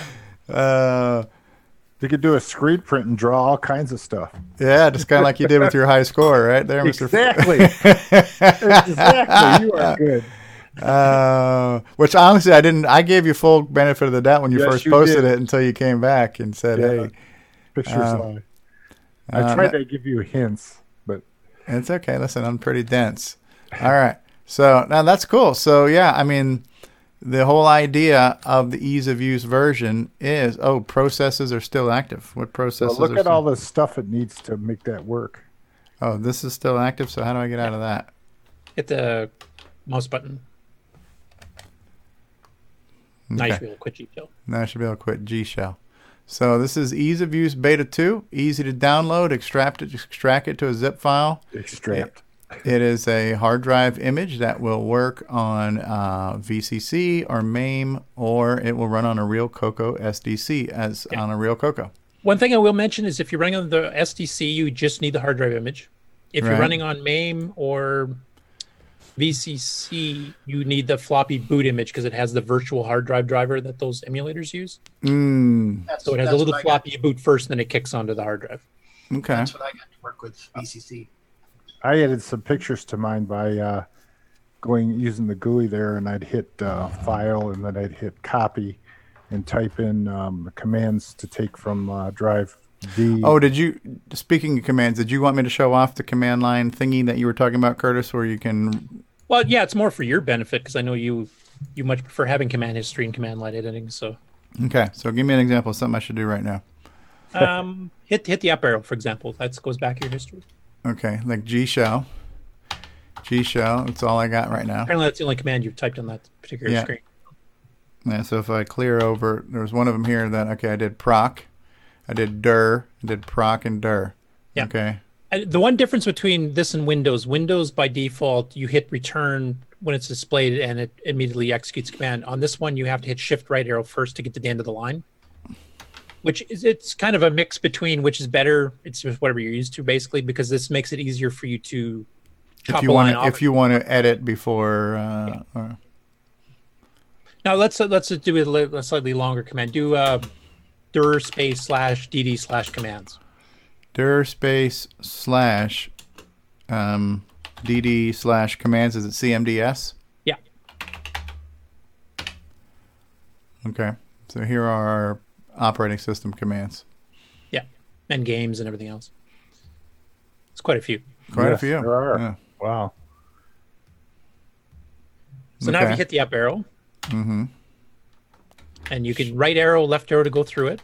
Mm-hmm. Shift left arrow, shift right arrow takes you to the very beginning, the very end, if you want to instantly Mhm. jump. Mhm. And then control arrow, left arrow, and right arrow will insert and delete. Control. Okay. So The if I wanted arrow. to, instead of, I hit control, control right arrow. Right arrow to insert, and Oh. control left arrow to delete. I gotta find a name control key, and that deletes. Okay, so if I want to delete a bunch of crap here, I could do that. Yeah. So that gets quite convenient when you're you would get a bunch of things changing between directories and stuff, or changing commands with different options. Power. How many of Nick Marentes' games do we have here under the uh, G shell? None, but we have a couple of his icons. we do have Nick Marentes' contributed icons, though. Yeah, the trash can was his. The printer was very slightly modified by him, and some of the sound file, actually, most of the sound file ones, I think, were his too. And was the uh, was the trash can inspired by his feelings of where uh, OS nine should be placed? Um, it, it's probably important to note how many programs did you just run, how many times did they crash, and uh, straight off, you know, EOU is a success. Yeah. I mean, I would never have been able to do all that back in the or uh, previously to this. Can you show us Without- Easter eggs? Easter Um, eggs.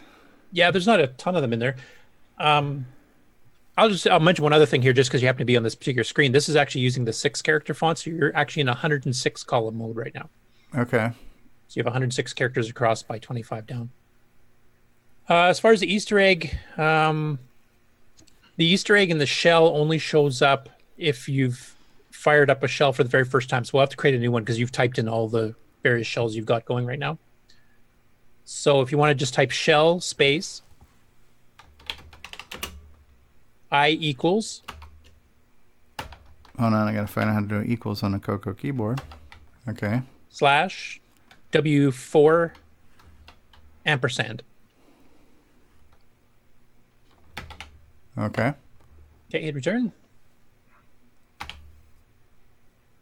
And then hit clear until you get to the W4 window. It's W1, W2, W4. Hit shift right arrow. Shift, right arrow. NitrOS9.org. So that's Ah. the that's the uh, buffer that's already been put in there, huh? The original Micro one actually had K Kaplan, R Dog, and I can't remember the third guy's name. Some of the original developers of OS9. Probably uh, Alan could have told us better. Um, and then the NitrOS 9 commercial version actually had B Noble, my name, and I think Alan, or was it Wes? I can't remember. But we had our names as a bit of a vanity Easter egg.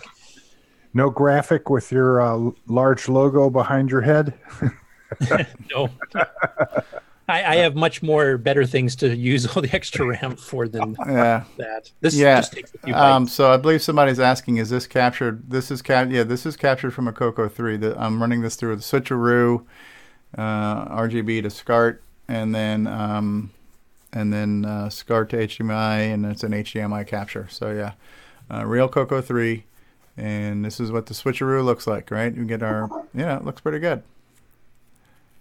Uh, neat, neat, neat, neat, neat, neat. And I've actually so now I just need to download the right version because I Yeah, my faster dumbass my dumbass downloaded the wrong frickin' version, right? So, um, Yeah, it's just a classic. Oh well. yeah.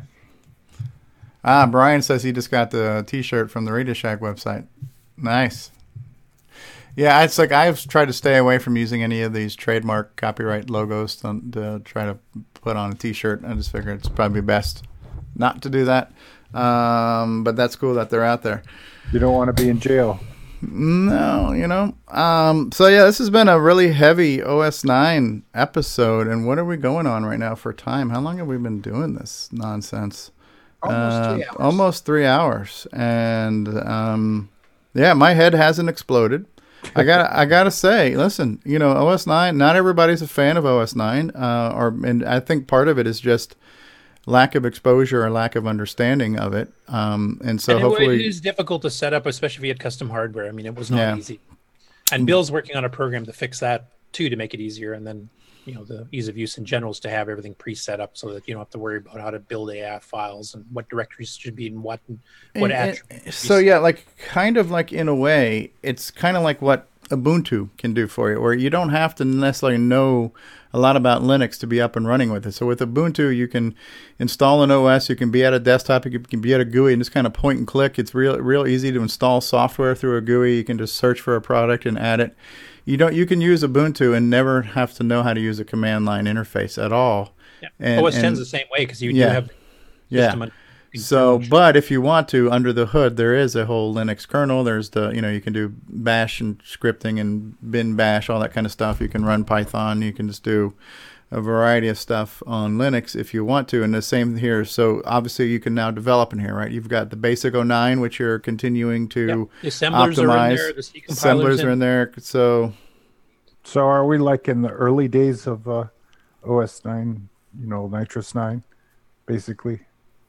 You know, it's going to Well, the mature. early days, I guess, of the ease of use version. I mean, NitrOS 9's been out since 92. So So let me ask you this, Curtis. The, how are you developing for this? Are you cross compiling? Are you uh, using EdTasm on the actual Coco?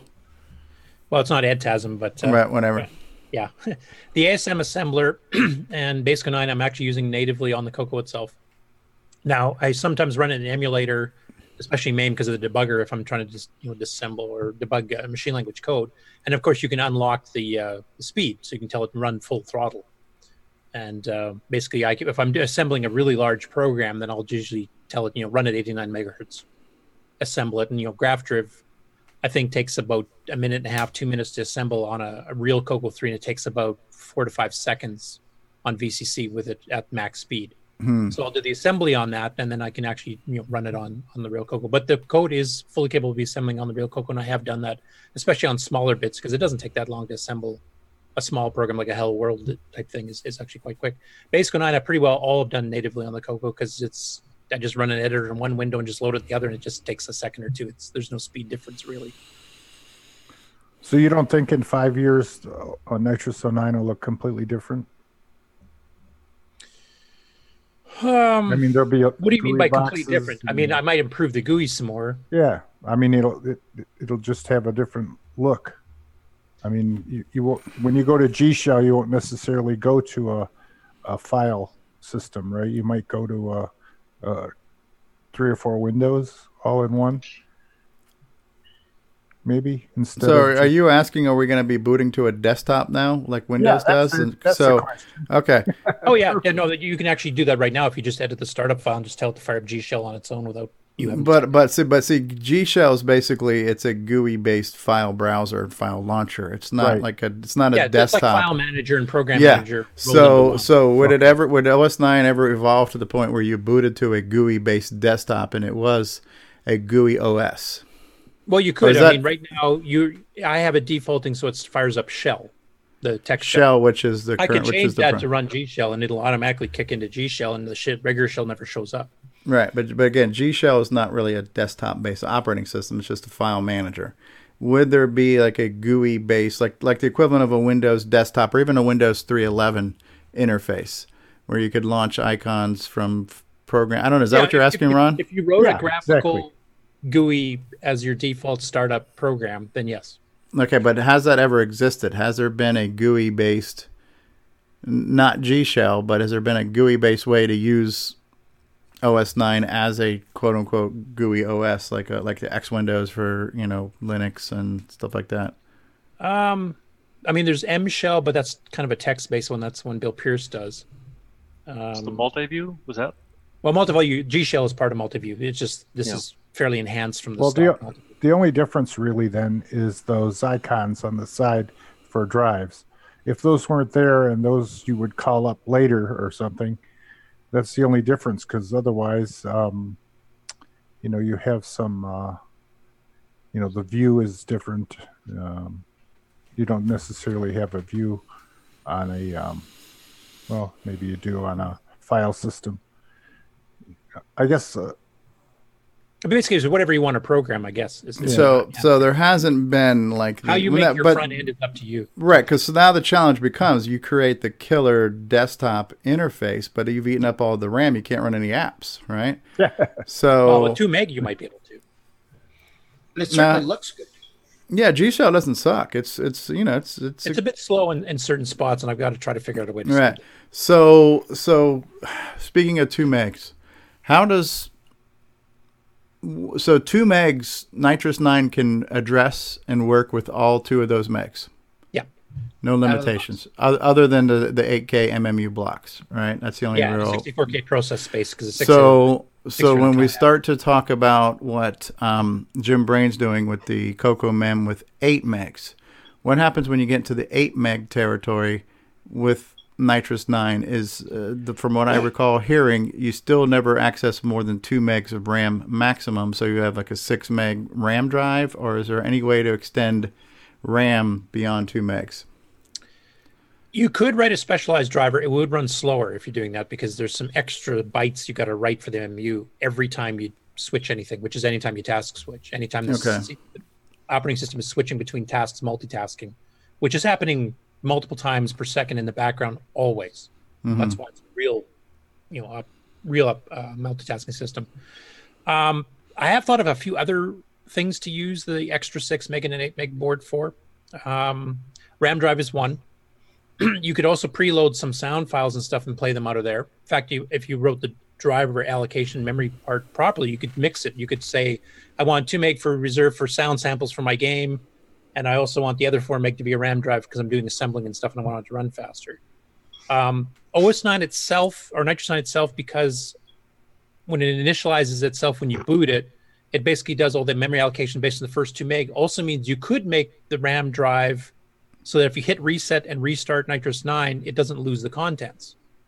You could actually have it already there. So the next time you reboot, if we set some sort of little flag on the RAM drive to say, I'm initialized, I've got stuff on me, don't wipe me out, you could actually bring it back up with a totally different version, say switch between the 609 and 609 versions of NitrOS 9, reboot just by hitting reset and you know mounting the other image and then typing DOS, and you could actually have it come back up with your RAM drive intact between the two. So you could do something like that. Now, you could have your sound files still stay there too. Did did or does NitrOS Nine do any type of virtual memory page file type stuff?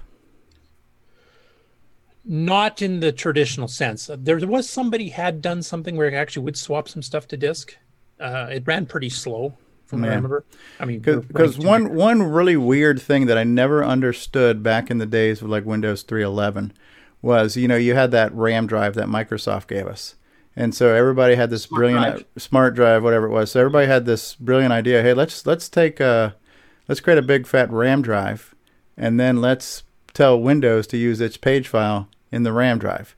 And but I'm sitting here thinking, why couldn't Windows just use the RAM? Why did you know? I, I never quite un- put those two dots together. It's like putting virtual RAM inside real RAM. Why couldn't we just use RAM? and this is off topic from OS 9, but um, I'm just trying to think. Is so you know what other than uh, obviously RAM is faster than than disk. So if you offloaded all your commands directories and all your OS stuff and to to run from RAM, uh, even G shell would probably run faster, right? So First off, Steve, remember Windows 3.0 actually had three different modes. It had the real mode, which would run on an 8086, a 286 mode, and a 386 mode. So if you had a 386 and you're running in one of the other modes, you'd have could potentially have resources that weren't normally available. Windows 3.1, I think, would still do 286 mode, if I remember right. So, you know, if you had a system that was way beyond the capabilities of the basic Windows stuff, yeah, you might want to put stuff in a RAM drive. Yeah. but so so what? So RAM drive obviously the obvious benefit is going to speed things up, right? Yeah, and to be honest, most people when they had large amounts of RAM would create RAM drives for the temporary files that the assembler uses or temporary files that the C compiler uses because Right. there's a lot of A lot of stuff it tools were disk based, unlike Mm. Yeah, and you would tell it, you know, go to the RAM drive for all that stuff. Don't hit my hard drive, or even worse yet, my floppy Yeah, drive. yeah. Dog slow. And again, that's a holdover because of old tools that did stuff an old way. Yeah. Yeah, That's what we smart used to drive- use. drives the time, was for the temp megabytes. Scratch files, they're called. What was that, Paul? About 64 megabytes? Yeah, why not? Yeah. Actually, I was going to go bigger to 128, but I Yeah. didn't quite get there. So, but but I think so. Have you answered the question, Curtis, that the most physical direct contiguous RAM that OS 9 could talk to is two megs? Yeah, because that that fits uh, MMU numbers into one byte. Okay. You have 256 8K blocks, which equals two meg. Okay. You could write extensions to the operating system, but then you start after writing double bytes to switch an MMU, or yeah. even more. Right. So so that Every that time point at, at that multitask. yeah at that point the engineering time and the performance loss outweigh the benefit, right? So Well, maybe we have to experiment to see if it does. It would definitely slow down multitasking somewhat. But so so honestly, the fact is two megs should uh, this is like when you know, the old saying, who's who needs more than 64k? But um, two megs should two megs be enough for most of us, even power users? Would two megs keep Oh, yeah. David Ladd happy? Yeah, no, 512K actually, for the most part, kind of solved the problem. 128 is too little. That's one of the reasons that the EOU, unlike Yeah. regular G shell, doesn't even try. Um, it did some really crippling things. Like if you did an overlay window on 128K, on on one on 512K, it'll preserve the under part of the window so that it can restore very quickly if, once you pull the overlay window off. In 128K, it has to do it the old-fashioned way where it goes. You don't have enough memory for that. It has to redraw the entire screen every time. So like little things like that. But 512K you can run comfortably. Now now we're getting like large sound files and more complicated, you know, graphics games that might have 200, 300K worth of graphics uh, uh, shapes and stuff for different levels, and you have sound samples you want to play in the background stuff too. 512K can start to shrink it down a bit too. So two Okay. meg, yeah, you should be comfortable. Trina K has just joined us. Hello, Trina. Um, How do you quit OS 9? If you're back to the the gra- uh, the text shell, how do you quit? Is there a shutdown command? You mean to just quick back to RS DOS? Uh, yeah, or to just exit, shut everything down properly. But it- it- there's nothing really to shut down properly, quote unquote. Okay, Um, so nothing. Back nothing in So the there's old day, n- you had the park command. You'd park the hard drive and then you'd. no, just yeah, it's a shut it off. physical. That's a there's physical. no there's no graceful way to shut. So now it says power. You power well, switch is, it. at there this- is there is official ways to shut it down. The if you hit reset twice, it'll kick you back to disk basic. If you hit reset once, it'll leave just the kernel track and then reload the operating system from that point. Which means it reloads all the graphics drivers and hard drive drivers and all that stuff. It, the only thing that keeps around is the initial uh, memory management part. Yeah, so if you that have going a bit snaky, you can just hit reset and reboot a lot faster because it doesn't have to reload everything from scratch. Gotcha. So what can we look forward to next? What do you think your next release will include? Um, there's some more speed ups coming. Okay. I, I didn't quite finish uh, the speed ups for the 609. There's a couple things on the hardware tech screens for the 6309. I think I can speed up a little bit too. So that'll be going in. Bill's working on some extensions to the windowing thing to create some new types of windows. Um, I will fix these uh, bottom eight lines not being accessible from the joystick or mouse. Okay. I'm going to try to get Nick and Sock's uh, high-res interface uh, software version built in so that you can do the full resolution Neat. every eight pixels. Uh, I'm going to try to get that done for the next release. Uh, the GIME sparkly bugs. I'm going to try to fix that. I got to try to figure out what they did with the clock drivers because it was tied into that and it kind of got broke at some point. How about Um, clock?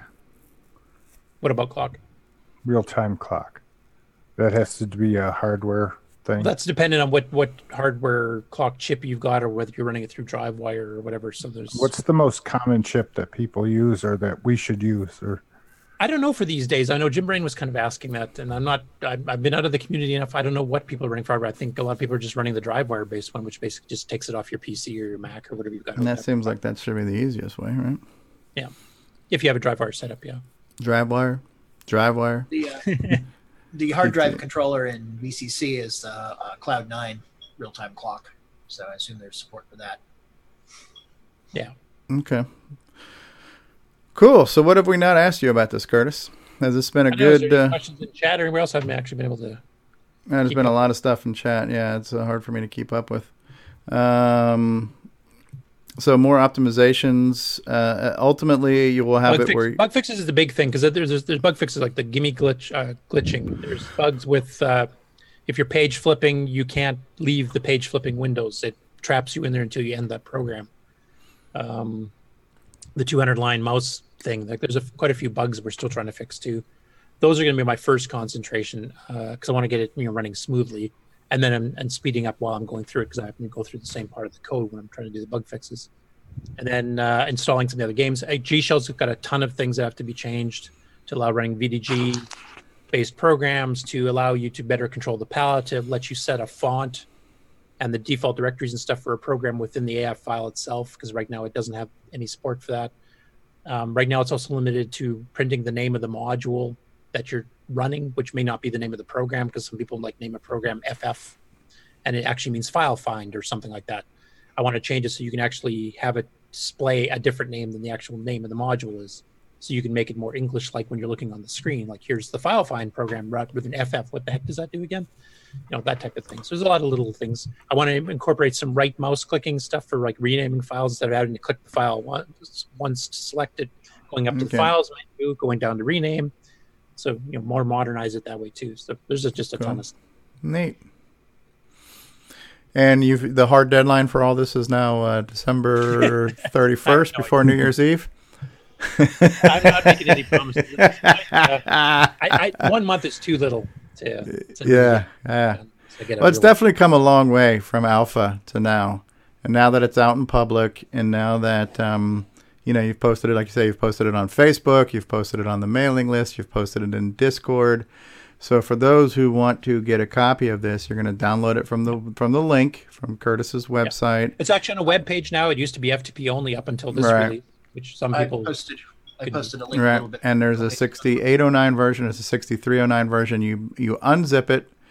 Um, if you're going to run it off the Coco SDC, you just mount the virtual hard drive and you boot it, and you're up and running. If you're running it on VCC, you have to run the floppy disk first to be able to mount the hard drive. Yeah, you have to mount both. You mount the floppy drive, the the disk image, and then you mount the VHD under the hard disk option in VCC. Oh, you got to mount both, and then you type in DOS from the floppy disk to kick it off.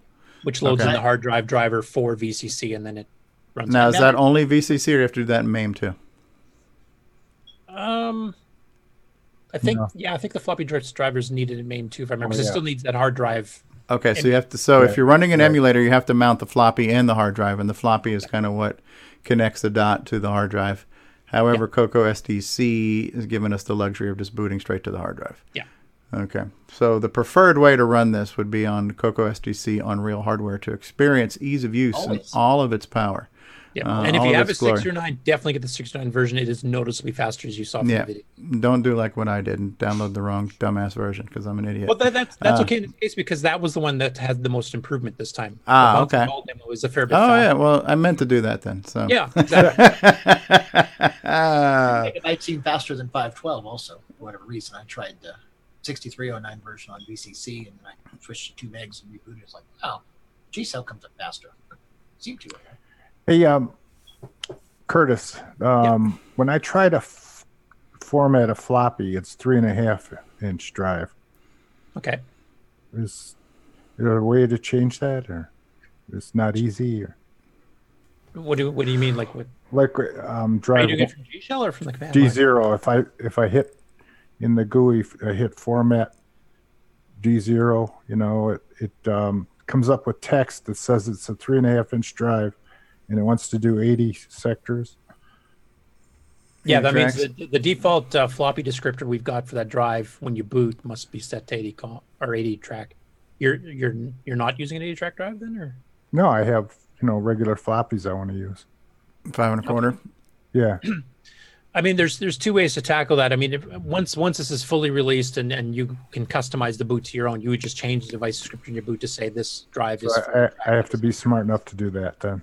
well, there's an easier way to do it right now built in too. There's a command called D mode. Disk mode is what it stands Okay. for, and you can set those settings yourself Okay, I'll go look it up. on the fly. And if you type help D mode, it'll give you a little bit of help. You can type D mode space slash whatever the name of your drive is, which I think you said was D zero you were trying, Yeah. and it'll give you what the current settings on that drive are, like how many sectors per track, how many tracks you got, how many sides is double sided or single sided. And you can just type D mode and then slash D zero and then change whatever parts you need to change for your particular drive. And then it'll work fine from G Shell. You'll format as a 40 track or a single sided or double sided, whatever your drive is. Okay. Thank you. Cool, cool, cool, cool. Well, this has been a great day of OS 9. And all days should be this good. All days should include this much Every OS 9 discussions. Yes. Um, I think we should we should mention maybe one. We, we had a few things to talk about in the news, which we'll we'll share one of them real quick. So number one, for those of you not aware, the latest episode of the Coco Crew podcast has dropped. So make sure you listen to that, cococrew.org, or subscribe to it on your favorite podcast app, whatever that may be. But another thing that has come up is that um, uh, they are looking to enlist another community roundtable. And they've done this a few times where you, they invite people to come on and take part in a, in a discussion that will air on the next episode. So since we are, since we are now, what is it? The November episode just dropped. We're now in December. I would imagine they would be recording this and then it will um, appear at the end of the month in a December episode. So it looks like he's saying here, December is here, so it's time for another community roundtable discussion on the Coco Crew podcast. What, um, whether you are nearly a newbie or you're a cocoa nut from way back, maybe you would like to join us for some discussions on the ongoing state of the Coco community. So they're looking at around December 15th. So I think they're looking for people to um, want to, um, you know, uh, kind of RSVP to be part of that discussion, as have all been good in the past. Um, so um, just for you know, that was that's actually on the Coco Crew podcast Facebook group. I'm sure it's also been um, um, shared out on, on some of the other Facebook groups. So check that out if you're interested in joining that roundtable discussion. Please do. Um, and Steve, have you had a chance to listen to the latest? Uh, I just started listening to it last night, so it, it only just dropped like yesterday, right? It just came out. Yeah, so Yeah, I, I just started listening last night, so I haven't gotten too far. I think I've gotten into just some of the events they've been talking about, you know, and maybe the beginning of the news. That's about as far as I got. I was listening while I was waiting on people to join our test call that we're doing last night. My Florida Retro group wanted to try to have virtual meetings, and so I said, well, we could try it on my little Zoom thing here. So while I was waiting for people to show up, I was listening then last night. Um, excuse me. Ooh. All I'm, right. I'm just waiting to see if you go through the entire uh, tech tech talk by John on on stacks. Oh, just- okay. How fast your eyes glaze over. If my if my head explodes or not? Yeah. Okay. Well, we'll see. I'll let you know. Um, let's actually let's real quick. I bet we pull it up and let's uh, we'll we'll pull up the show notes just so we know what um what we can look forward to this month. So if I go back to, I know they were going to do it. They were going to do their own Tandy assembly um, recap or something. But if we go to cococrew.org, here's the episode, and you can actually search the show notes now, which is a nice feature. But so this is episode 42. So here's the show notes. So what can we look forward to? What are the segments we have here? So they talk about some events that are going on, right? And then we get into the news, which I don't remember how far I got into the the, the news. So, um, but there's a there's a, a super sack race made the news. Um, so a bunch of stuff going on there. Um, and then what are, we have feedback. Um, so Davy Mitchell gave some feedback. Uh, so there's a Tandy Assembly recap that takes place at one hour and seven minutes that lasts roughly 14 minutes because then we get into a host discussion. We have a host discussion is a good story better than the hard facts. Not quite sure I understand where that's going, but I guess we'll find out when we hear that one.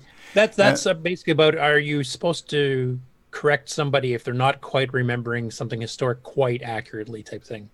Okay. You call them out on it and, and maybe come across as a jerk or do you you know Is just it- kind of you know slough it off as being well they just probably just don't remember because it was like Well, I'm, yeah, okay. So, so let me. I'm to give you an example. So, number one, I don't know how many of you have kids, but I, I think probably most of us are, would not be a fan of having our kids correct us. Right? It's just kind of a rude thing to do. Right? Listen, you little shit. I'm your parent, and who? How dare you talk to me? Right? I know better than you. But another thing is, even when um, when Alan was on earlier, I think he had said something about well, he had said a year twice, and the second time he said the year, I think he said the different, like he said 89 instead of 79 or something like that, and you, kind of knew what he meant. So if when it's just a, a a faux pas and you correct somebody, that to me that is kind of pointless. Um, but if somebody is completely off, and now you, you try to do it politely, I guess, right? So I guess that is kind of a slippery slope, right? So. Um, that's, that should be interesting. And so then the actual tech segment itself is what is a CPU stack? And that runs from about an hour 40 to about 210. So you got about a half hour there of listening to what a stack is. And then we have Neil's Corner. Uh, Frankie, is that a game? Or is that, we're talking about, uh, okay. that's right it's a game All right. So yeah, so here's the show notes. So here's just a little bit of what you can expect in this month's Coco Crew podcast. So make sure you check that out and give them a listen. Give a listen to that other show, um, that other Coco Crew show, that other Coco show, I should say. Right. So um, very very cool. Uh, all right. And On, we- uh, let me say on Ron's Garage, if uh, you're interested to try, if you have a a um, XPad, I put a version of uh, Coco Max on there that uses the XPad, and I have pictures of me using mine. So if you want to try it, there's a Coco Max program that you can download in the files area. So What'd what you pay you for your XPad? By the way, Say it again. what'd you pay for your XPad? I know you and Chet. Oh, I, I got it with a group of stuff I bought like um, um you know years ago. It came Ah, with all my stuff. All right, so this is Ron's Ron's Garage group on Facebook, and so you you're what you're saying is you had time from your busy schedule to post something Yeah. to Facebook this week, Ron? Mm, Once or twice. Okay, here we go. There's some pictures I drew on the XPad. Uh, So you you basically you hand drew these, right? Yes. And what, what kind of what, what kind of crappy car is that right there? Well, what do you think it Is might that a? Chevy? Is that a Chevy? Yeah, right. Rob, did you ever get it to work on a Coco 3 even at regular speed or, or no? Uh, just wanted to play with old retro Model Two Coco stuff. Okay, Uh, does your XPad run Oh, Coco Max? no, it does not run on three. No, not, not even running regular speed or anything. Okay, it just doesn't run. It doesn't. It won't come. up The software won't come up. Okay, so this was a this was basically a still life here, right? Where you actually put Yeah, up a floppy and it drew the the floppy. screen. So you needed the real thing there for inspiration. Yes, Uh, it's like you can't draw a bowl of fruit without having the bowl of fruit in front Well, of you. try, So try and draw a floppy without looking at it. you know, you start off with pretty much a square. yeah. I- There's Is the a- hole directly in center, or is it down a little bit? Yeah, well, you could use some artistic license, you know, and make the floppy how you in your own vision. It's like driving a car with a square tires. Uh, neat. So these are hand drawn, and so and you've actually put up on Ron's Garage the um the link to download that. So is that under the file sections here? So we have uh, Yes. X XPad DCC Yep, XMS. Okay, so so people can download the disk image to have the XPad version of this if you want to hand draw. I actually am feeling inspired to do that. You know, it's a whole different thing when you're drawing with uh, limited palette. You know, Yeah. you don't really Yeah. have a whole lot of colors. When I drew the fruit, I could I couldn't make the uh, banana yellow. I- Ah. I had to pick something that was close. To Yeah. yellow, so it was orange. You Does know? it give you the dither patterns where you could do like the red and white checkers to look lighter? Yeah, that's what I did with. Uh, uh, there's a tomato there, and I made that uh, with lines, and it looks like a, di- a deeper red, Yeah, yeah, yeah, which yeah. it isn't. Right. There, yeah. And uh, it's supposed The to be the broccoli, green broccoli. exactly. Yeah. There's no green, so Chopping broccoli. Yeah. Dithering. Yes. Dithering. You do what And you so, do. yeah, that's neat. That's neat. So you really have to think. You know, when you're drawing, you have to think. What am I gonna? How am I gonna make this look good? You know, or like putting the um, little um, reflection on the apple. Yeah. Just yeah. one click of the eraser. Yeah. There you go. Your little shiny And- spot. Even Hugo Dufort's mentioned that, like when he was designing the icons that we've shown before on the, his upcoming game, he said, you know, the, the limitation of 16 colors, you know, compared to what Nintendo or something else has, and some of the things tricks he did to draw stuff. Yeah. Yeah. Uh, here's Ron's. Uh, okay, so this was this was my high score. Yes. And this is the one that Ron did, where he got eighty four thousand eight hundred and forty two thousand nine hundred and ten. Ron is a video game beast. And I also put must have more taken you dots days to coming play down that so you wouldn't guess. Oh, yeah. I mean, I just saw it. And I didn't even. I didn't put two and two together. I'm like, man, Ron, that's amazing. now somebody else has posted that. Now I got to say, this was really fun playing this game. It was really. We did it the other night, and maybe I wouldn't mind doing it again tonight if we're doing after dark or something. But um, I really enjoyed playing the game, and it took a while. It took probably an hour and forty five minutes into my two hours to really get into the groove of knowing the screens, and even if you know where everything is and you've figured out the mechanics and you've gotten your physical reflexes finally, you know, in that zone, the whole random factor of this game still makes it challenging. You know, so the, the more I played, the more I could breeze through the earlier rounds because it became a little bit more familiar. But that challenge factor of not knowing when the drop of acid's going to drop, and you know, freaking bouncing ball and stupid effing bat, you know, so. Um, it was a fun game to play, and um, I, I, w- I would like us to do more things like that. Where we can just get together, especially when, for the people who can share their screen. I know like Jason has done it in the past, or even just point your camera at your screen and get a bunch of us playing the game together and see how we can do. Um, Now, yeah. if you do an after dark uh, game thing tonight, would that be with Downland again or a different game? Ah, we could. I mean, I w- I actually would like to go further in this game because somebody did post in Facebook group that they got to le- level eight, and there were some scores posted that were pretty high. And somebody mentioned he made it to cavern to cavern eight or whatever it's called. So um, I would like to possibly play that again. Um, I, I think that would be, you know, kind of like what, what we started with Daggorath. I've gotten to level four of the dungeon. it's kind of like these are some of the um, life life goals. You know, the games you never beat. so, beating Daggorath, making it to Cavern Nine, and so apparently, spoiler alert, it's already been put out there on Facebook. When you when you walk out of Cavern Nine, it just takes you back to Cavern Zero again.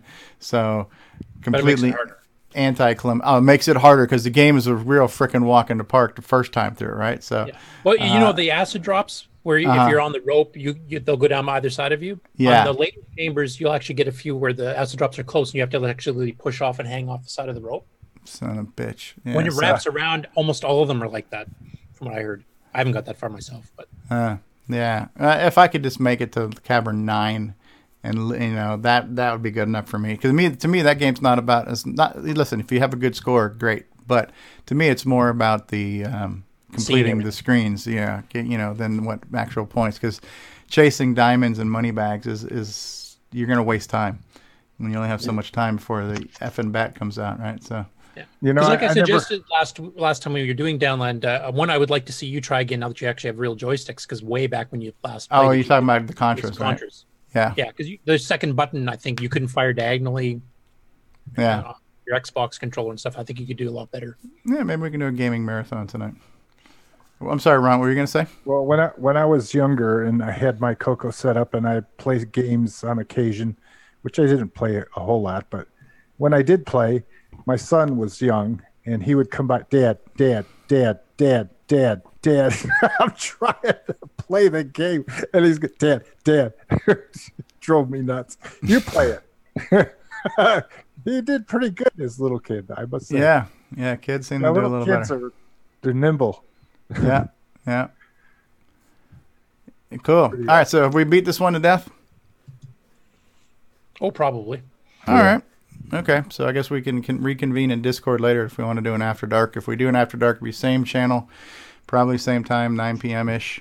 Nick Marentes, did you have a core dump or anything else you wanted to share with us this week?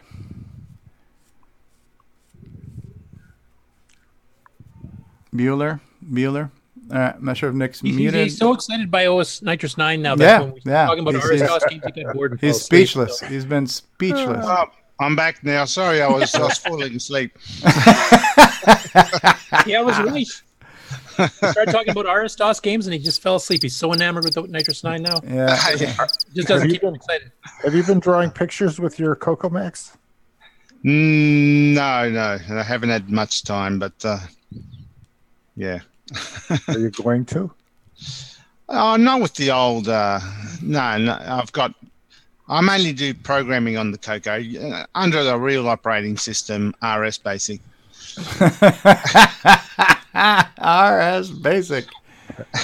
Ease of use. Not all the other flip flap of uh, OS nine. No. So did No, you have a did you have a core dump for us or anything else you wanted to share or update with us? Uh, no, I think I had my own core dump during the OS nine session, but uh, no, no, no, but ser- no, but seriously, no, that was that was a good OS nine session. um, but no, I don't have anything. No. All right, well this one's in the bag. Any closing thoughts, parting thoughts, words Are you of gonna- wisdom? Are you going to count this episode 85 as a real episode? Yeah, why wouldn't Yeah, okay. Yeah. Yeah, why not? Because it was OS nine, is that we're gonna, Yeah. we're gonna oh, okay. You're gonna hide it? It won't be in Nick's list. It'll be it'll be our dirty little our dirty little secret that we all enjoyed OS nine today. really? The only, the Uh, only thing I'd like to say is that everybody go download whatever's appropriate for your machine, the 609 version, 609 version, uh, now that it's more easily accessible. And please send feedback. You can send it through the Facebook comments. You can send it through Discord. If you're on the bit list of Coco that Dennis Kitts runs, the email server, then please send it there. But uh, definitely want some feedback. Um, I already had one report that I kind of already knew about, but it uh, reminded me of a bug I've got to fix on how I've got the icon set up for Mac Pictures versus Mac Sound files. Okay. Uh, please feedback and uh, if you have any questions um, if you want to you know some tips on programming if you want to try basic 09 and start writing your own arcade games using the faster graphics feel free to ask Okay. Uh, Diego, did you have anything you wanted to get, tell us this week? No, it's just that uh, that's what I've been doing. Right now, I actually downloaded it, started on VCC, and I'm trying to remember how you got into writing uh, Basic 09. so yeah, I'm starting a new game, and maybe I'll I'll give it a shot. See if once I finally get into. feel into free to ask me any questions are you in discord or Uh, yep, yep. I have an account there. Don't go very often, but okay because there's a NitrOS 9 eou group if you have any questions that you'd like to ask me your build, then fire away And now you have a good reason to. Yeah. now, do, have you have you added a Discord client to the EOU beta two? Not yet okay, that'd be but beta. the drive wire stuff that might be possible I Yeah, know. right. Maybe beta three will have it. So, um, did uh, Mark Overholzer anything you want to update us on? Nope. Uh, sorry, I've been busy at work, not doing anything practical. Okay. So. And Ron Delvaux, we've seen your artwork and we have a Yeah. download of that. So, Uh, It was a busy day for me. Appreciate, Okay. uh, you know, in short notice having this guy come on and all. well, you, man, it was great. It was great. It really was. I, I never even thought of asking him. Like I've, I've through you know emails and stuff. I've talked to Alan for twenty years. I mean, like we, like I said uh, during the show, uh, interviewing him, that uh, we used to put some of our distribution patches and upgrades for NitrOS Nine on his FTP server. Hmm. So we've been using that for since the '90s, and I never even thought to interview him. Sorry. Yeah. Uh, Brian Weasler, anything you want to share with us? I saw you got a new shiny silver Coco one. Yeah, I was kind of surprised when I came across that one there, and uh, I messaged the guy, and uh, he really didn't have a lot of hits on it at all there through the Craigslist, and and uh, the picture really did not do it justice until I actually uh, went to go pick it up at his house, and was really surprised at the condition that it was in. I mean, really the only thing, uh, kind of unfortunate, but not a big deal. It's missing one of the uh, the rubber feet on the Mm. bottom there, but uh, other than that, uh, there's hardly any blemishes on it at all. It Um, look pristine. yeah, I shine the I even shine the flashlight in the inside there, and board, uh, the uh, the system board's all nice and shiny and everything too. So it's got a Mm. cover stored in a garage. Um, yeah, like I put in the comments, the the person was ready to chuck it in the trash because they figured, Wow. well, they bought Nobody wants this. long- yeah, they bought it. Well, they bought it for their son a long time ago, and he never did anything with it. And they're doing some house cleaning, and it's like, well, uh, what are we gonna do with this? And he just happened to be over there, and he's like, well, here I'll let me throw it on Craigslist for you. So, Yeah, I don't I don't know if any of you guys we did a very spontaneous Florida Retro Club meeting last night, but there's a new member in the club. His name is David Rosa. He's down in South Florida. Kid's 14 years old and he's a retro collector. And he's already got more stuff than probably most of us put together right now. Uh, except for maybe the exception of Ron Delvaux, but he has got so many systems and he's you know and he's becoming like a historian at 14 just collecting all these old systems but he's he got an apple iie system that looks almost brand new and has everything the monitors the double wide disk drive thing and a, a numeric keypad and all kinds of stuff. And whoever owned it was the original owner. It was kept indoors in an air conditioned room the whole time. So there's this like it's a complete time capsule thing that he got. Um it's i mean when you get something like that in that condition it's such a cool thing you know? Um Oh, cool stuff, cool stuff. Uh, and so Nick Marentes, did you? I forgot what you said. Were you good, Nick? Nothing else to update us on, and no core dumps or project updates, anything like that. Okay, yeah, he's muted again. And Steve Bjork, uh, you got a new T-shirt? No. Yeah, I got a new T-shirt. and you got the MPI on the way. Yeah, probably be here Monday. Excellent. We're looking forward to seeing that and possibly even hearing that. So, if we're yeah, able with to, that uh, with that T-shirt there, I was uh, while we are chatting there, I went ahead and ordered one of those. When you go to the website, uh, they have a thing you can click on to get a fifteen percent discount. Right. So, yep. Excellent, excellent. So, listen, Radio Shack, you gotta you gotta support whatever Radio Shack is right now, I guess, right? So, um, neat, neat, neat.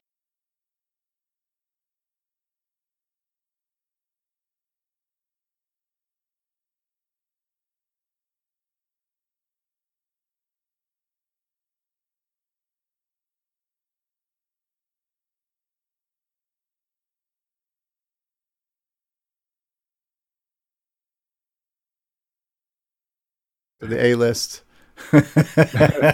I get Bill on here. All right, let's get him to set the get. Well, if, if we get Bill Gates on, then we need to also get brother Jeremy on here for an update of his song saying "Let the ROMs free." we'll get a new song. We'll get the ROMs released, and then uh, and then uh, yeah, and then we can start making the Bill the 640k um, award. yeah yeah. Honestly, if anybody could make a Coco Mini Classic, it could be Microsoft because they own the ROMs, you know. So, Oh, never thought of it that way. yeah. So, matter of fact, I'm I'm actually looking forward to one now. So, um, because I do IT for a living, I've got uh, Barracuda Networks wants me to do some type of demo with them on their uh, management platform. If I if I agree to their webinar, I'm going to get an uh, a PlayStation Mini Classic as my gift for doing their webinar. So I'm like, shoot, I'll listen to whatever you have to say for a half hour to get a free PlayStation Mini Classic. Um, so that's kind of cool. Yeah. So in the meantime, we have the uh, we have the Raspberry Pi. That's our closest thing to a Coco Mini Classic right now. But who knows? And then of course you've got like your MiSTers and your Matchbox Cocos and your FPGAs. So there are there are things out there. Um, all right, so we're gonna put a fork in this one. It's done. Three and a half hours. I believe the world uh, the world has gotten enough OS nine for one day. But if you need more, Yeah, if if you if you need more, just press the clear key, open up a new terminal, and you can get even more. You can multitask. and then you format slash Nick. Uh, All right, so we're gonna wrap it up. I'm not gonna even bother with the closing credits or anything like that. Just everybody, final thoughts, final words, and we're gonna press the button, Frank. Nick download Marotta. and test it out. Download and test it out. Nick Marotta, Nick Marotta, Nick Marotta. Loretta. Yeah, Nick Marotta. All right. Well, we're going to press the button, Frank. Thank you all for the 20 we've we've been holding fast at about 25 viewers consistent the whole time. So S9 was a hit with at least 25 people on the planet. So thank you all for being here. Just posted a message to the uh, Coco mailing list uh, that uh, we'll have the video up shortly in case. Yep, yep, yep. So we've had Nick Marotta in the live chat. We've had David Ladd in the live chat. Mark Overholzer, Ken Reichert has been here. Al Hartman has been here. Curtis Boyle was here. Salvador Garcia, John Linville. We've got a motor vehicle in the background there. Uh, Nick Marotta, Salvador, Steve Bjork, John Linville, Ken Reichert, Jay Brevin, and Steve Bjork, and Rob Inman was in the live chat. Uh, Dragon Bites. Well, who is Dragon Bites? I know his name is also Lord Dragon, but a guy's got a real name, right? Who is he? Help me understand who Dragon Bites and Lord Dragon is to his God given name. Nick Marotta, Mark D. Overholzer, Salvador, Jay Brevin, James Jones was out here. Uh, Grant Leedy came by. Tom C. was here. Grant Leedy had to work today. James Jones, James Jones, a lot of James Jones chat out there. Jason Downs was out here asking about the GIME Sparkles. A lot of Nick Marotta out there. Jason Downs, Mark Bosley was in the live chat. Um, the the list goes on, right? So Rob Inman, Chet Simpson was out there for a little while talking about some stuff he had going on. Simon dropped by. What's that? Simon Jonassen dropped by for a bit. Simon Jonassen dropped by. Trina Kay was here saying hi, everyone. Simon Jonassen was here. So, yeah, thank you all for hanging fast. And um, we're going to press the button now. I just want to say, Grant Leedy, without you, we would be nothing. So, take care, everybody. Say goodbye. Everybody say goodbye to Nick.